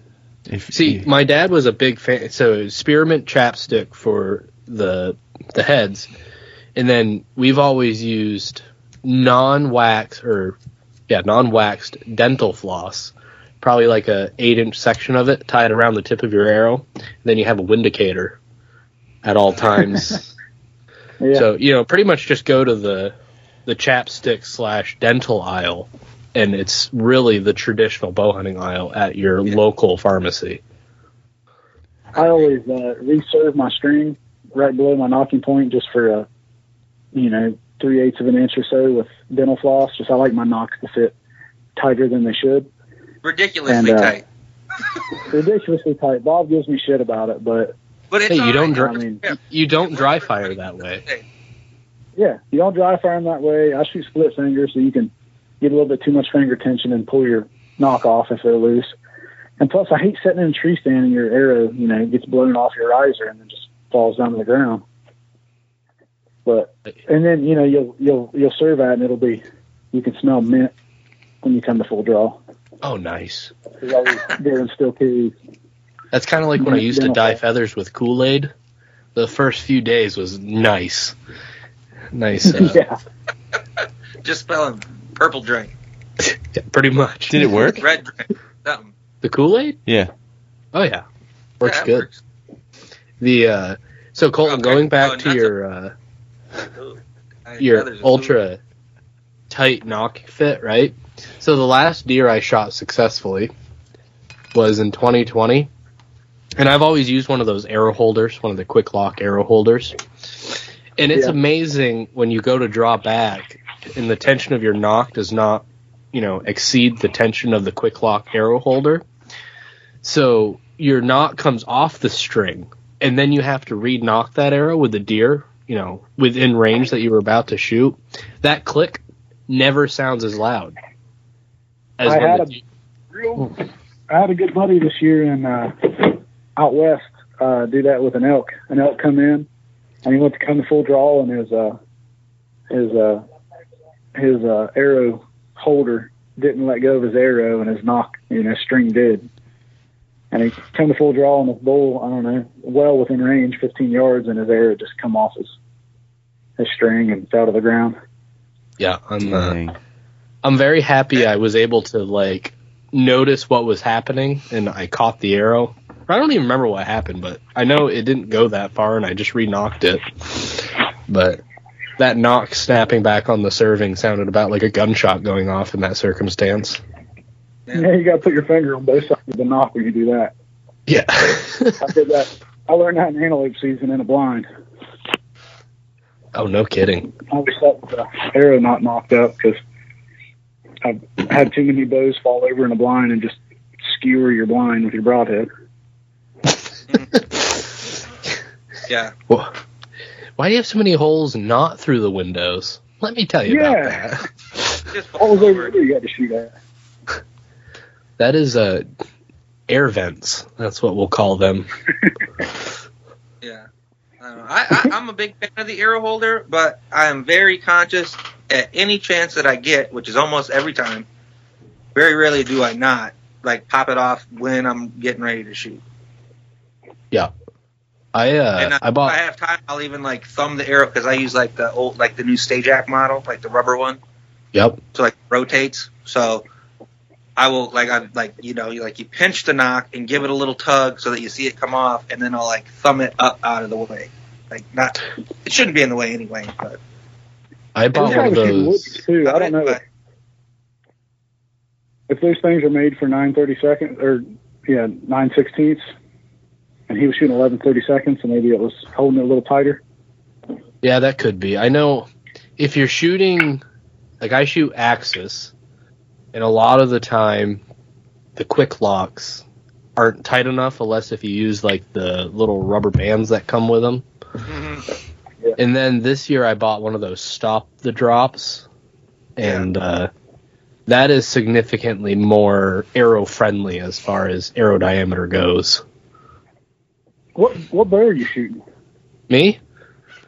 Yeah, Uh, which which part of Depends on the day. I was just wondering because I used to shoot a black widow, and I had a lot bigger issue because the the small shelf on them. A lot bigger issue with them falling off. With the big stick has a little bit bigger shelf. season? The I big shot- stick definitely has a bigger shelf. I shot my Schaefer for most of the year, which has uh, Oh, the quick lock from Saunders, and that I usually typically don't have an issue with, especially with Axis. That that was a shelf that was built for 2219s, to say the least. yeah. Yeah, big old beefy one. Yeah, to the point where that bow, if you actually look at like the center of the riser, like uh, no, not even the center of the riser, the center of the grip, it's like a quarter inch to the right of the string. It's freaking, Yeah, it's, it's- wild. Yeah, it's deep. Yeah, Yeah, it is cut way top. past center. The wide wide riser. Bob, how, how far are you past center on your bows? I would say about as I would say about as far as Paul, but my riser's just a lot less fat, so it looks. Yeah. I'm I'm I'm like an eighth past for sure. Um, which I think is about the number. It's just or it's so like if you measure mine, mine are like six thousandths. Like if you just measure the window, Yeah. which is ba- I would say is generally going to be about as low as any bow would go. And then the pass center just really depends on the width of the stock. If that makes sense. Like is it a like mine are only inch and three eighths. So then by the time you get to that, it's like an inch and or it's like an eighth pass. But if Yeah. you had like an inch and a half or an inch and three quarter, then you're getting up to like a quarter inch pass. Yeah, because I know with with my Schaefer, I was having a lot of issues tuning it because what I found was when I was shooting Axis, which are a 932nd arrow, the point was actually pointing inside of the string because of how far past center. So I actually had to space out my side plate to get the arrow pointing outside of the string. And then it also makes sense why that's the only bow I hit my arm with because my hand's literally closer to the, you know, further off to the right. Yeah. Hey Colton, did you only hunt with your um, Hitman this year, or did you, did you switch up bows at all? No, I just hunted with a hitman. I'm I just hunt with with one bow. Got it. I have a hard time switching back and forth. Okay. Actually, well, I was shooting uh for the for the spring season. I had a bow that I the one that we talked about on the last podcast where I about blew it up with a silicone.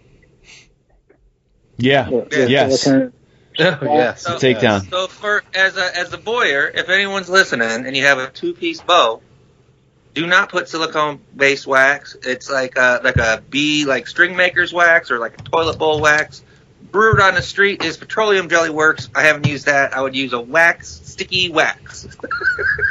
I, I remember the candle wax, I moment Colton said silicone, I knew exactly where that story was going. Yeah. Wow. So that ended up that ended up kind of um, creating some issues with that with the the the tenon on the mortise and tenon uh, connection of that bow.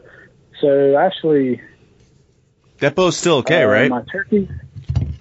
Uh, yeah, Bob fixed it and sold it. It was just an issue that, like, I mean, it was you just had to redo the pocket socket. Oh, good job, uh, Bob. I ended up just JB welding it together into a one piece and doing spring turkey and spring bear with it. And then I had a loaner bow for my antelope, and then I got a, a new bow for um, the uh, fall hunts, bear and, and the deer. Nice. So See- actually, it was three different bows, but they were all, All Hitmans. 52 or 53. Yeah, Yeah, same thing. Oh. oh, pretty close. Yeah. How long does it take Same you to get comfortable with a bow?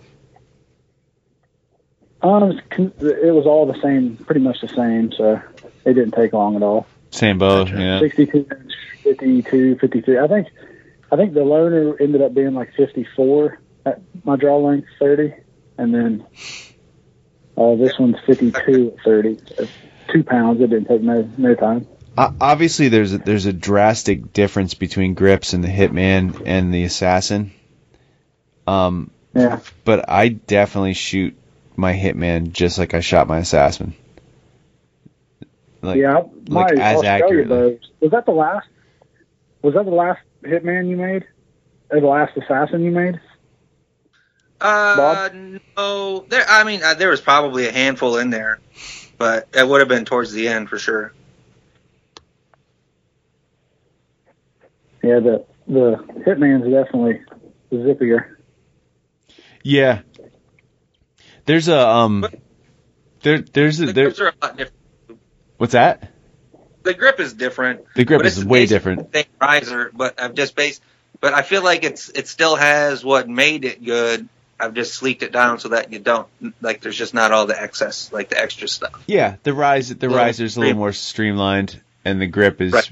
I, I really I like the grip a lot. Less, less bul- bulbous was a word I heard describe it once. Bulbous. Bulbous, yeah. It's true. And I You- even you- I even asked you to do it a little bit more high grip, high wristed because I shot a widow and I like the wi- I like the widow. Do you do you still have your widow or no? yeah, yeah, I ain't going to ever get rid of it. No way. I I I, I that's what I hunted with this year. Man, I love that bow. I love it. I will tell you, you go back from, you know, from a uh, low poundage longbow, that thing feels like a tuning fork going off in your hand, but man, they shoot good.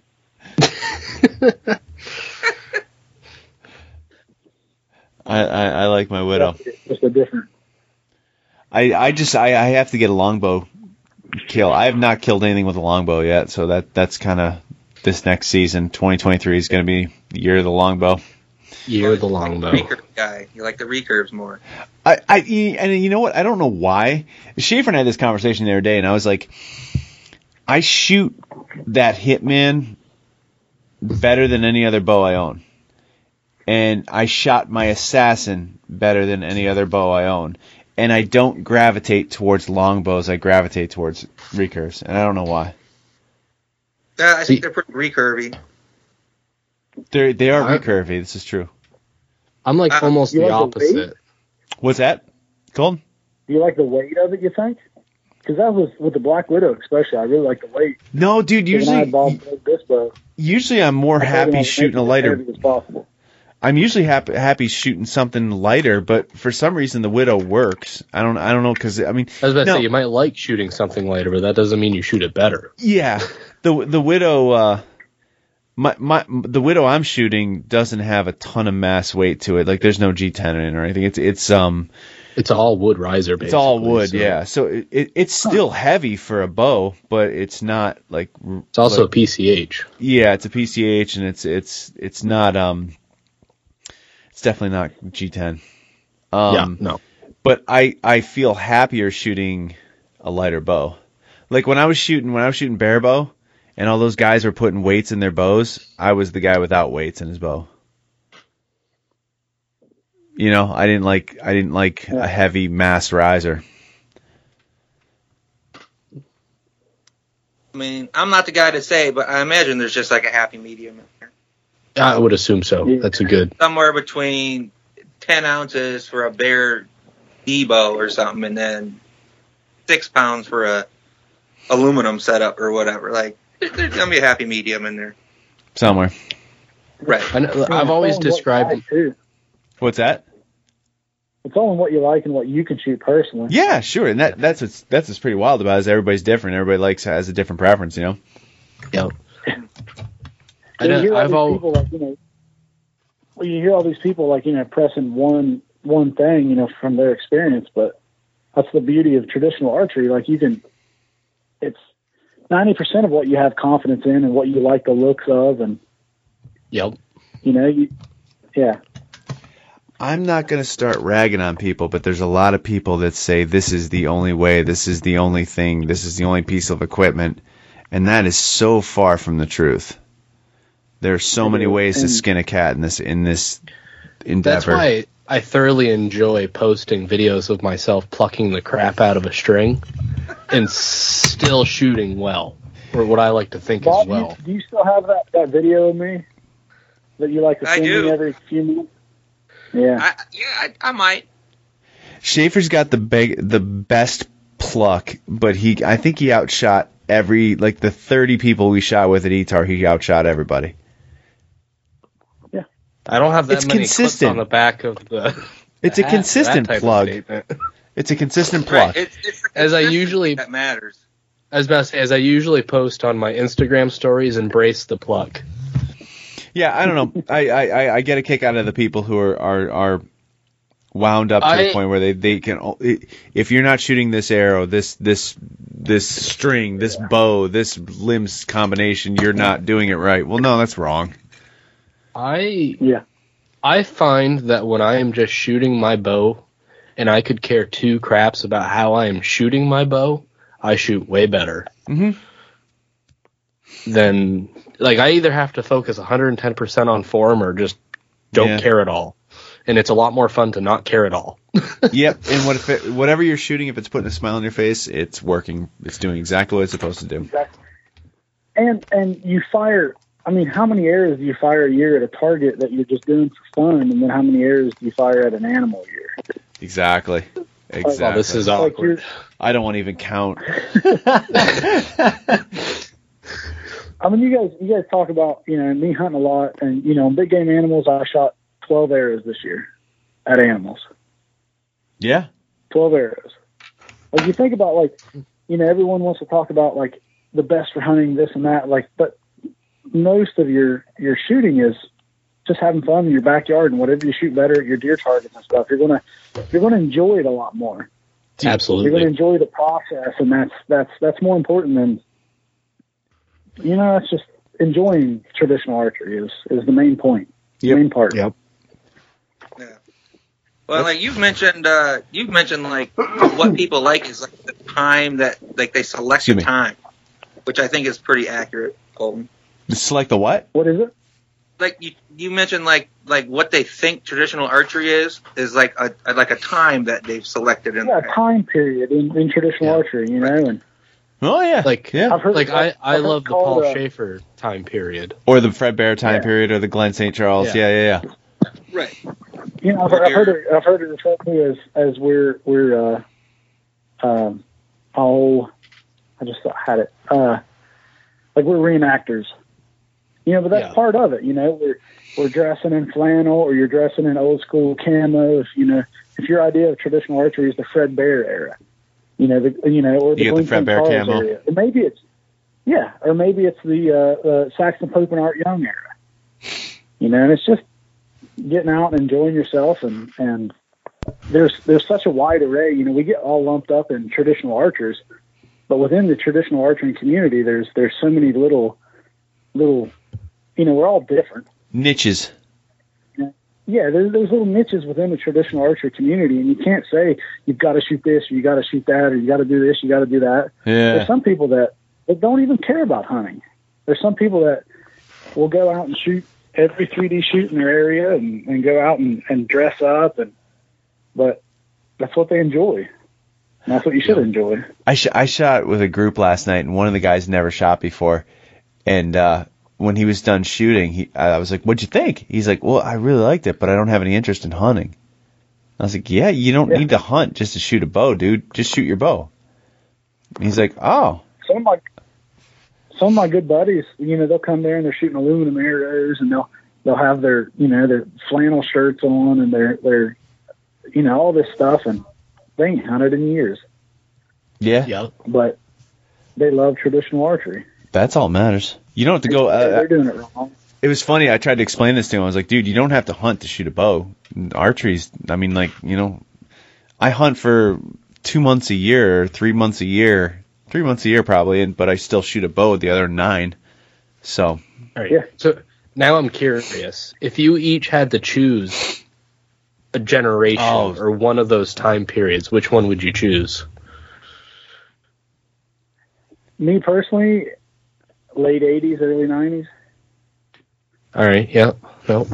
That's pretty I kinda accurate. Like that. I kind of like the the the hard like like what I would consider like the hard hunters, you know, and and '70s I guess too. But you know, like Gene and Barry Wensel, uh, Paul Bruner, uh, Rosie Roseland, Paul Schafer, Bart Schleyer. That's that's traditional archery to me. Yeah, I would agree. I I'm would. about the same, but I'm I'm going G Fred. I'm going hard on the G Fred. If it ain't a bighorn recurve, that's just what I picture. I don't know. Yeah, The, See, the cover that's of instinctive same.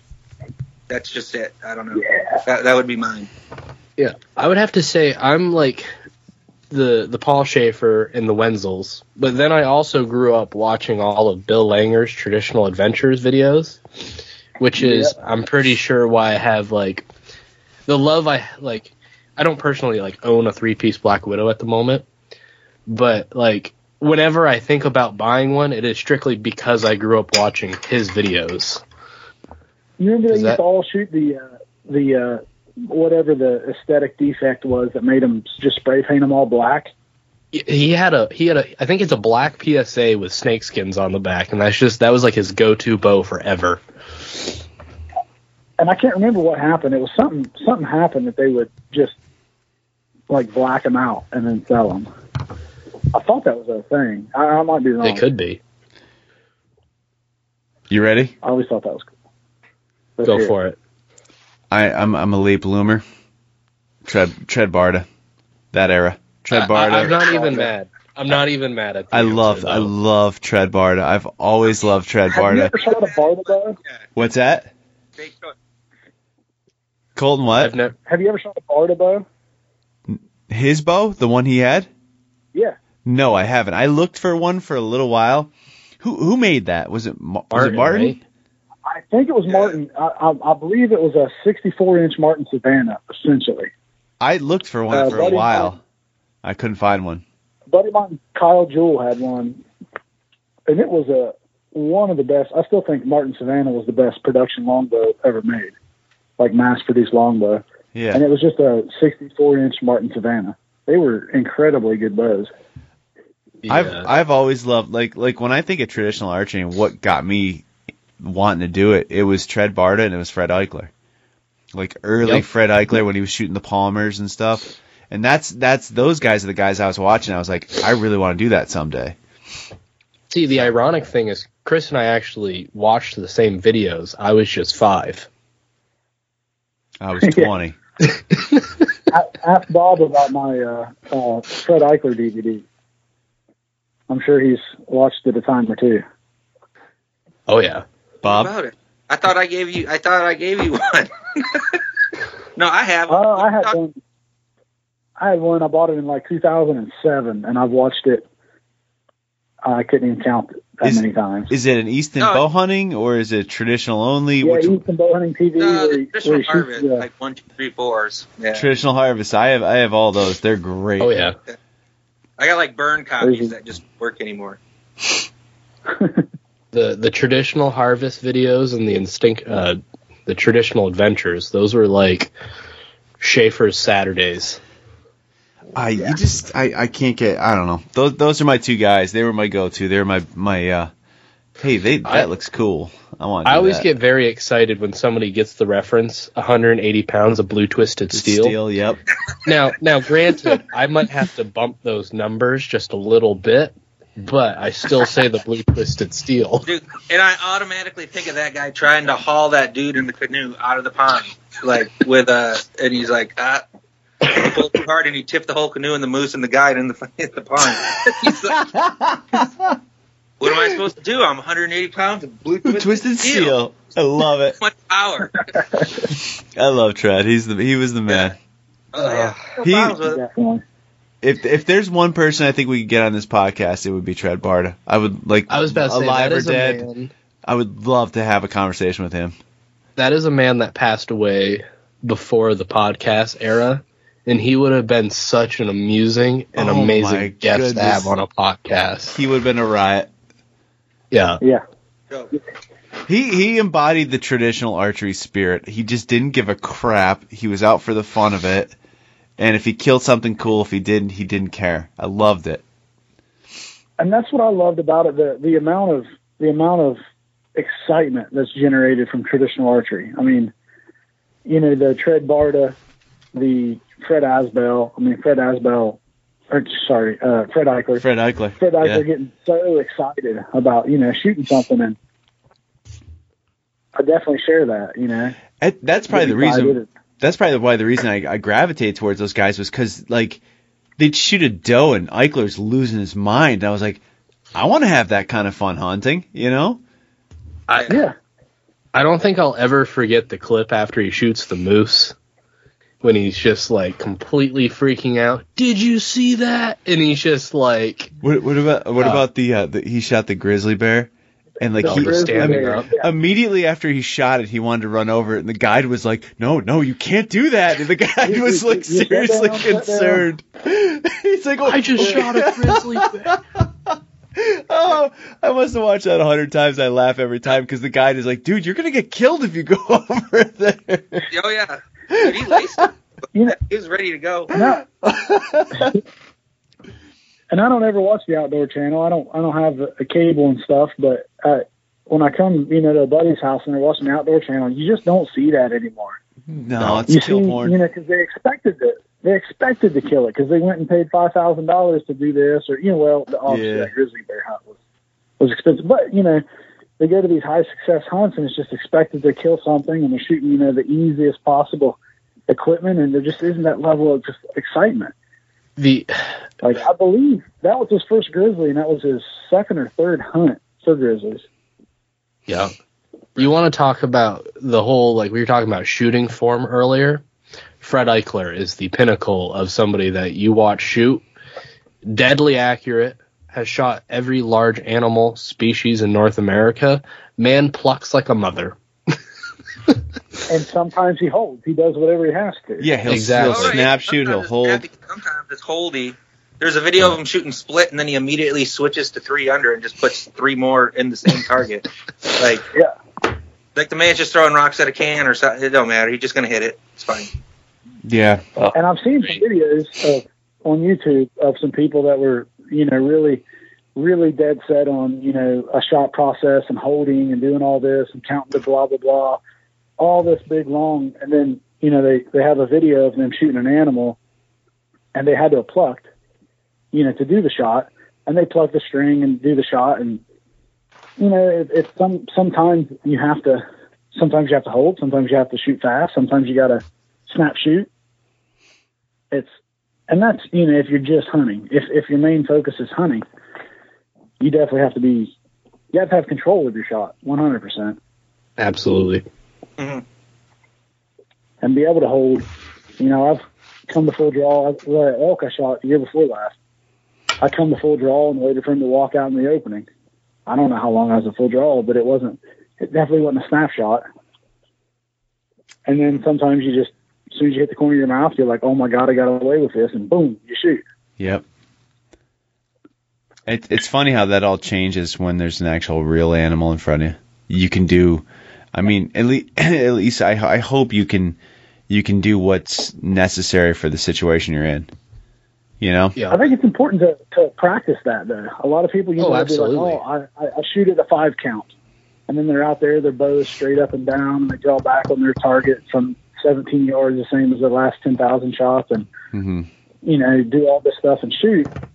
Well, that's really cool if you're just going to shoot a target, but sometimes you got to be crouched, sometimes you got to be kneeling, sometimes you got to be, you know, your bow's about sideways with the ground or Or in a parallel. tree. In a tree. Yep. or in a tree. Yeah, like you gotta. If your if your goal is to to to hunt, if that's your goal, you got to be well versed in. I think you know shooting 3D is a is a huge part of that. Definitely. You- That's you would enjoy shooting 3D with Chris and I because it's oh, very rarely from the stake. We, I was Yeah. at the the place I shot at last night. It was a really really nice indoor range, and uh, I don't think I was like this was purposely set up, but there was a buck, and there was like a, a set of like two like fence, right? And there's two fence posts, and there was maybe six or eight inches in between the two fence posts. Well, it just so happened that if you went up high to like the so there's an upstairs and a downstairs you could shoot from, and if you went to the upstairs, you could hit the buck on the other side of those two posts and uh, and drill it right in the in the in the vitals. So I'm I'm the only traditional guy, and then there's well two me and my buddy are shooting traditional, and then the rest of the guys are all compounds, and I'm shooting in between these posts, and I'm having such a good time. And uh, this this compound guy's like, "Wh- wh- "What are you doing over there?" I'm like, "Well, I'm shooting that buck in between those two posts," and he's like, "I, want to do that." And he he comes over and he like he I think he nuked like one or two arrows, but he finally did it, and he was like, "This is the greatest thing ever." He- those those guys don't take those shots. I I, I mean like I, all the shots I took last night were between trees and like like craps in the way, and I don't think those compound guys like they, they don't they don't look for that fun in that in that, That- shot. That type of stuff can be very contagious. Mm-hmm. So, like at ETAR, Yep. Chris and I, and it, I mean, it's something that I've always done, like in my group. Chris just happened, we shot with Chris this year. But, like, you do it and the group behind you sees you do it, so they do it, and then the group behind them sees them Oh, do yeah. it, and next thing you know, there is this random tree that's not even relevant to where the stake is that has just a ton of arrows in it. Yeah, I love that. I love that. But like, I I think it. I I don't know. Whatever. It's fun. It's fun to do stuff like that. And and I mean, My how, personal how many arrows did I when- break up on that on that on that course? Like four. Oh my goodness! I was about to say my personal favorite. There's there's this one target. You know the sound when you like take a branch and you break it over your knee, like it's just that very audible like cracking noise. So we we go to take this shot. It was it was quartering two, and I guess there was probably like a four inch you know sapling in front of it. So Chris shoots and his arrow just makes that exact noise of breaking a oh, branch over your knee and without even thinking about it, just grabs another arrow, takes the same shot, and does the same thing twice. Just two arrows nuked, thirty seconds apart. It's cool. I can make more. Yeah. Oh, Have you guys thing. noticed, like the people that are really good shots with traditional bows, they don't care about their arrows.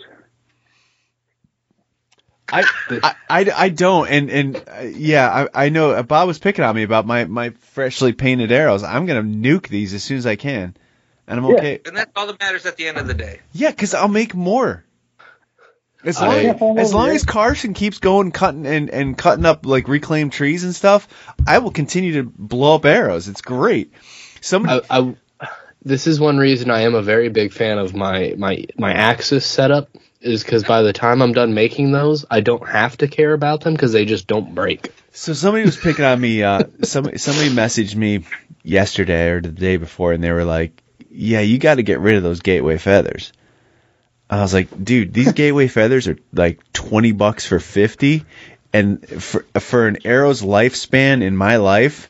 It's not worth spending any more on any other feathers because they're just going to be. I be always like the gateway arrows. They're stiffer. the, the the feathers. Yeah. They're they're gonna They- they're, they are gonna end up in my burn barrel. I'm not gonna spend a lot of money on these. Yeah. Uh, whatever. So I got I, the painting part's free. I can do that myself. Whatever. I don't care. But I I don't know. I'm cheap, I guess, and plus I blow stuff up. So that's me and my arrows. That's definitely. I mean, I go through. I'd say a dozen to a dozen and a half arrows a year, and just, Child's you know, play, right, You gotta Chris? bump those are rookie numbers. You gotta bump those numbers up.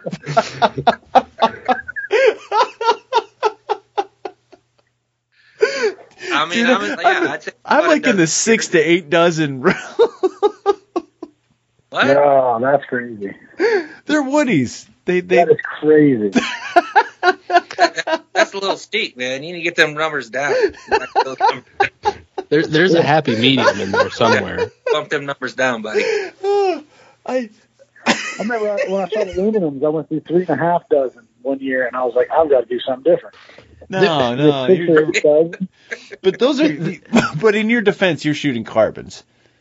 The, so Yeah. there was a post the other day about somebody questioning how people bend so many aluminums. He's like, I've shot aluminums for 30 years and I've bent like three in my life. I'm like, I look at an aluminum and it bends. That guy's never shot I past went 15 for a yards. walk and bent three or four. Yeah. Yeah. I don't know, man. I like shooting stupid shots, and I shoot wood arrows, and I mean, the Doug firs are pretty forgiving. I've I've knocked them off rocks plenty of times, and they've come back fine. And then I shoot them in the dirt, and they blow up, and it's like, how'd that happen? But I mean, whatever. I, I like shooting wood arrows, so I'll I'll take that. The worst comes to worst, you break them, you just retaper them and glue a point back on. See, some people like Bob don't have that luxury. Hey, Yeah. I'm cutting arrows now. Yeah, see, Bob, I got about six inches hanging out the off the front of the, my shelf right now, so I got Yeah. lots of room to work with. I don't have that much. I got like an inch cut off or something. That's about it. I don't think I went through six. To, I I probably went through, I probably went through about three or four dozen last season. Um, and that's between multiple bows. But I mean, I shot the same dozen out of.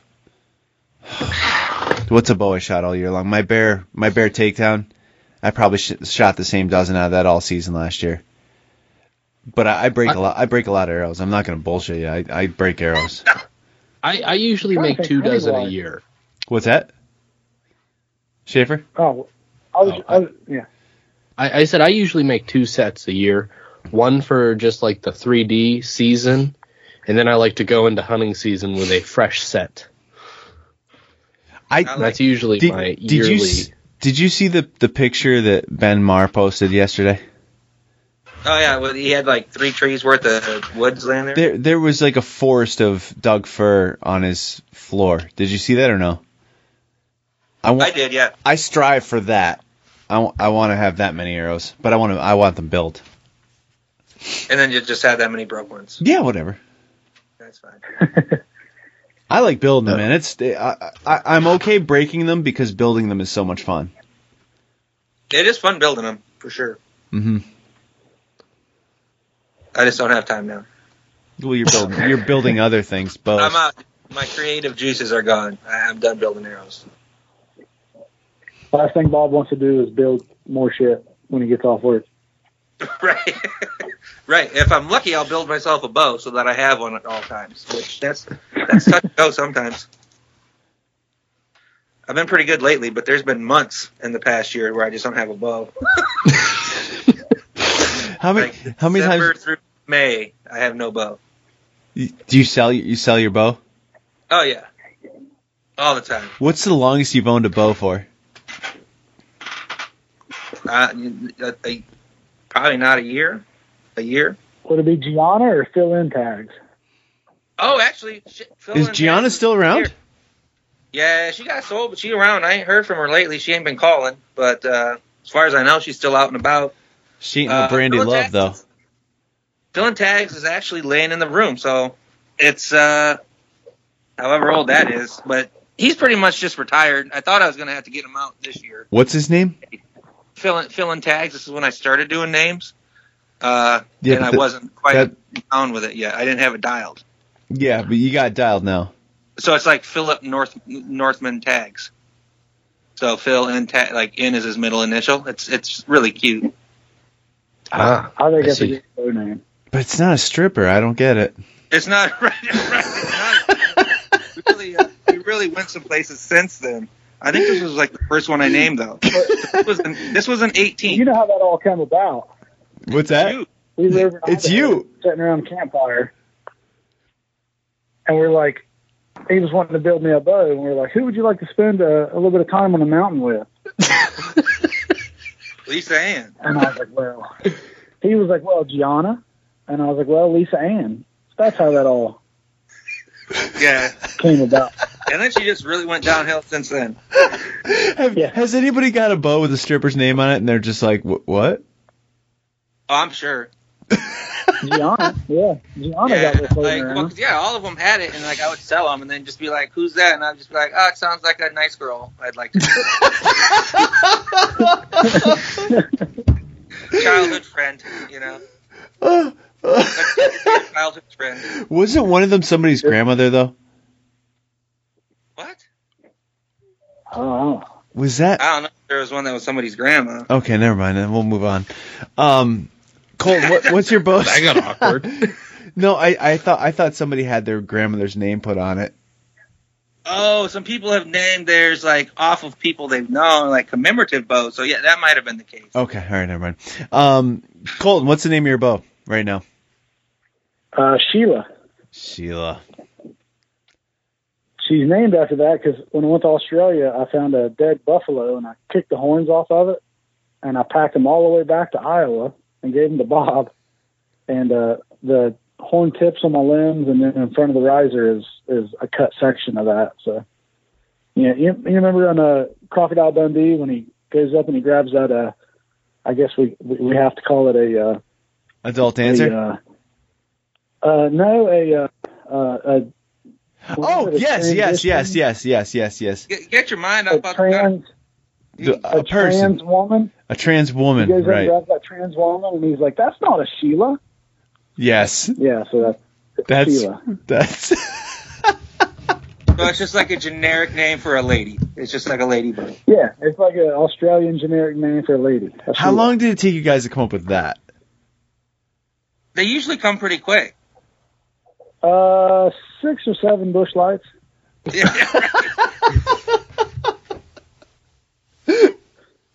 like it ain't that. I mean, it ain't like it takes like months or anything. No, but that's that's genius. I mean, Australia and yeah, it's perfect. Yeah. You just get like a vibe, and you're like Australia. I'm sure he's just like Australia. What are we thinking today? oh man, I love it. That's Boomerang. Crocodile Dundee. Great movie. Fantastic movie. Fantastic two movies. The second one was even okay. yeah. When I went over there, I was gonna I was gonna name my bow. but she's What was that, okay. Bob? I said I got Norma Jean now, but she's okay. She's I nice. like that. Sounds like a good girl. Yeah, I was just watching that ridiculous Marilyn Monroe documentary. I only made it like 20 minutes in. Turns out her real name was Norma Jean. So I said, well, that's handy. And then I wrote it on my boat the next day. Yeah, I like, like it. that. I like never- that. Yeah. Otherwise, you think of like some names sometimes, and it's like your like friend's kid, and you're like, well, no, that one's out. like, or like a friend of your like, just like a friend, like an, another person you know, and you're like, no, that's out. Like, that that's weird. so, it's not too tough though. Got a got a Are ham August's bow? right now, that's hot. I'm trying to think of one. I can't come up with one right now. I uh, the bow I had before this was uh, uh, Phyllis. Yeah. And That sounds like a history Phyllis, didn't teacher or something, though. Phyllis was uh, you remember in the uh, uh, the Water Boy, Yeah. the last letter that his dad wrote was, "I've got two loves now: big city living and a voodoo woman named Phyllis." so that's what I named her. Oh my god. He's just name, he's a naming machine. That's all. He there is. to it. Pure gold. He's a naming machine. I He's just it. like a name generator. I don't know. I like I like where they're going. I'm I'm and I mean I got a thing for Brandy Love, so my wife when she saw that Most of the bow. Country under fifty does. Did I tell you about this? My wife when she saw that bow, she's like, "Who's Brandy Love?" I was like, ah, "I don't know. Bob just names him." I don't know. Google it, huh? Uh, she's a professional woman, She's a she's an actress. a businesswoman. Business, all business. Yeah. She's worn a lot of tuxedos, a lot of business suits, a lot of business suits. Oh, Been in a lot of offices. oh my. Uh, what what else we got to cover, Schaefer?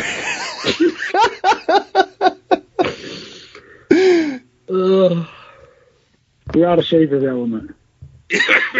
He's blushing.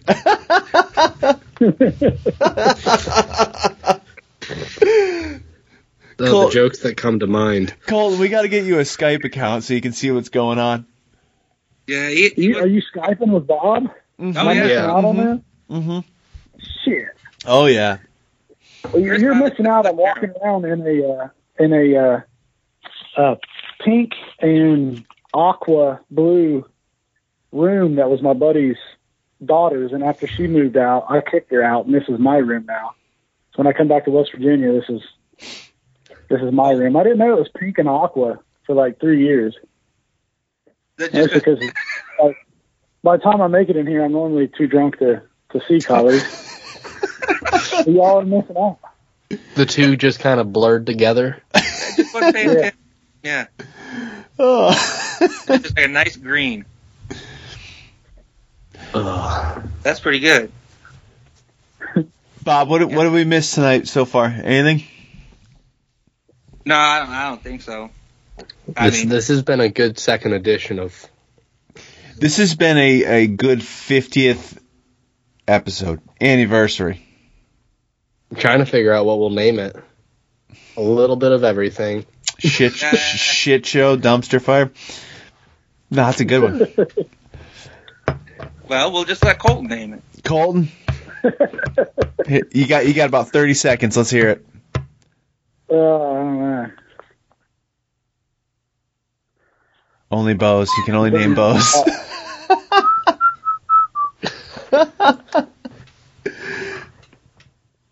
you can't name it after a stripper. No. Uh,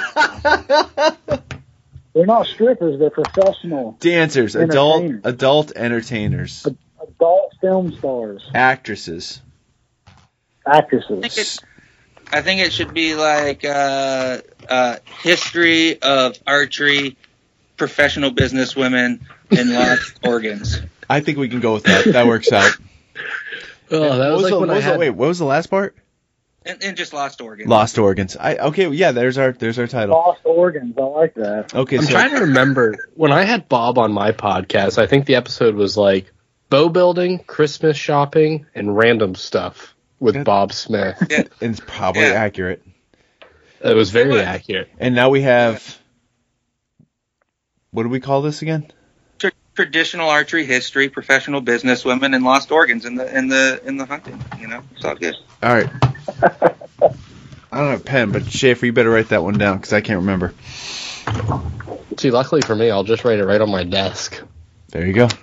Oh, I do have a pen. There's a pen. It's That's behind. It's That's it's behind that beer can.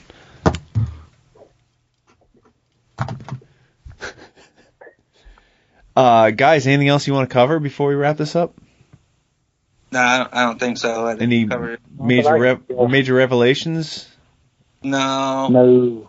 no, uh, no, no, no, nothing that I need. Like I feel like need to share. No. So, so Colton, you're wrapping up a, a day of rifle hunting tomorrow, and then are you jumping in the truck and heading right out? Or are you are you uh, you got a little road trip ahead of you? What's up?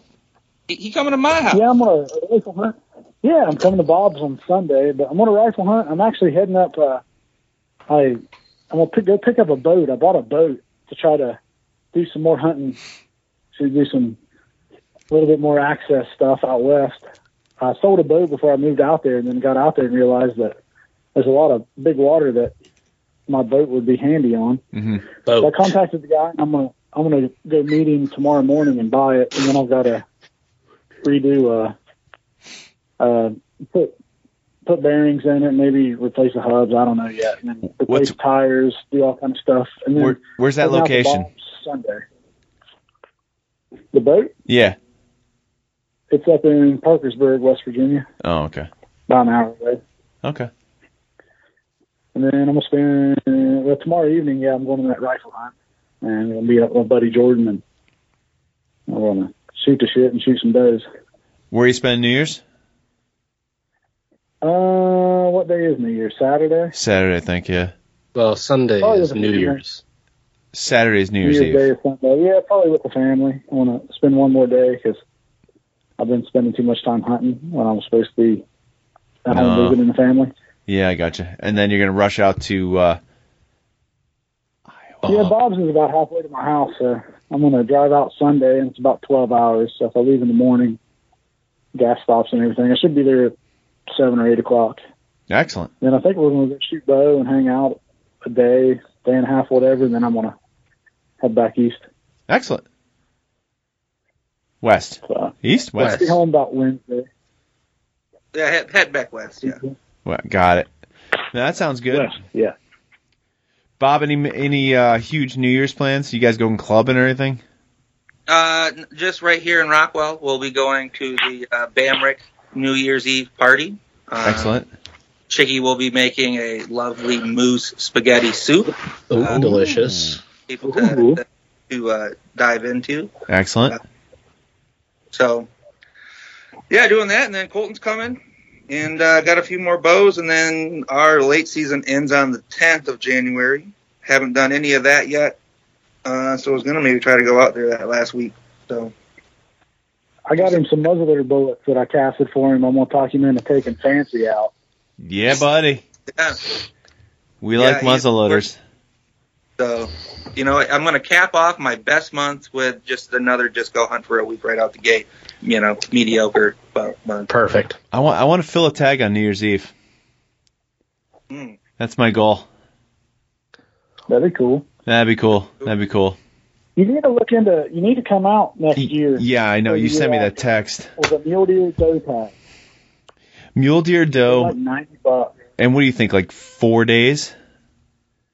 Yeah, I mean you can come out on a. You can fly out. I'll come pick you up at the airport, and we'll just go back and hunt four or five days and three four days. I'm sure we could shoot a mule deer. Okay. Man, that sounds like a plan. If I can get that one past the wife, I got to figure this uh, the whole vacation thing out. Excuse me. Um, I would like to do that. That'd be fun. Be a good time. I think so. I think it would be. I gotta, I gotta, I gotta practice my, uh 'cause I, I keep my shots within 50 yards. I probably have to be good out to 100 out there, right? Uh, I shot one mule deer this year. I think I ranged it afterwards, and it was about 62. Yeah. I did shoot a doe lat two years ago. It's 70 something. So just Yeah. a little more, a little bit more practice in the summer. That's all right. I think, I think, uh, it depends on how Kalamazoo goes, but I think I'm gonna buy one of those Kibler kits and make a gun. Yeah. Yeah, I've been I've been looking at those mountain rifles with the full stocks on them, and they look like a lot of fun. And the Kiblers are Yeah. pretty Was much percussion or flintlock? flint flintlock. Uh, yeah, Flintlock. and I think they're those things are pretty much like ninety percent of the way, which is my speed. Because I'm not a woodworker. Um, it's like buying buying arrows from Carson. They're they're almost done. You just got to kind of sand them, and you're good. Um. Yeah, paint them and sand them. I can do that part. So yeah, I, I might want to do one of those. So we'll see what happens there. But yeah, that would be, That'd be cool. fun, man. That would be a good trip. Yeah, it's pretty. Yeah, it's, it's pretty nice. All the mule deer that late in the year is grouped up, and normally in alfalfa fields, I just went around, knocked on doors, and got permission on a few places. It, it was it was a good time. What month is that? Is that December or November? December, I think it's like the Early. or- It's about the second week of December. Yeah, Okay, okay. Let me see what I can pull off there. That'd be fun. I really want to do that. Yeah. Yeah, when you told me about that, I, I was talking to Schaefer about. it. I was like, that would be cool. That's a hunt I want to do. He was do. very excited about it. yeah, that that's a hunt. That's a hunt I would like to do out of, out of state hunt because I've never hunted out of state either. So that would be cool. very, very doable too. I think it's ninety bucks for the tag. You got to apply for it though. Okay. I can keep you up in that when to apply for it and what area and whatnot. Yeah, l- let me know when that's got to be done. I will. Awesome. All right, cool. All right. Awesome. All right, fellas. Anything else, That's it for me. guys? Well, thanks, I guess. That's about it. This is al- it's It- always, always, always a hoot to talk to the two of you guys. Absolutely. So thank This is a you, good time. thank you so much for hanging out with us for a couple hours. Appreciate it a ton. It was a nice, diverse conversation. We covered a lot of topics: We we made it down the hill and back Strippers. up the hill and then down strippers, the hill. organs. Um, what else? Hunting. We did cover Yeah. hunting. I think there's more archery and bow hunting conversation in there than we remember. It's just not the highlight. The latest trends in in traditional archery. Yeah, we got it all. We're good. Yeah. A Yep. young man could, could learn a lot listening to this type of conversation. Oh yeah, yeah. Very formative. We're out to uh, teach people. Yeah. Some- Yeah. something, something. Not sure what, but something. It's definitely not. Be a archery. dangerous episode to have Google on your side.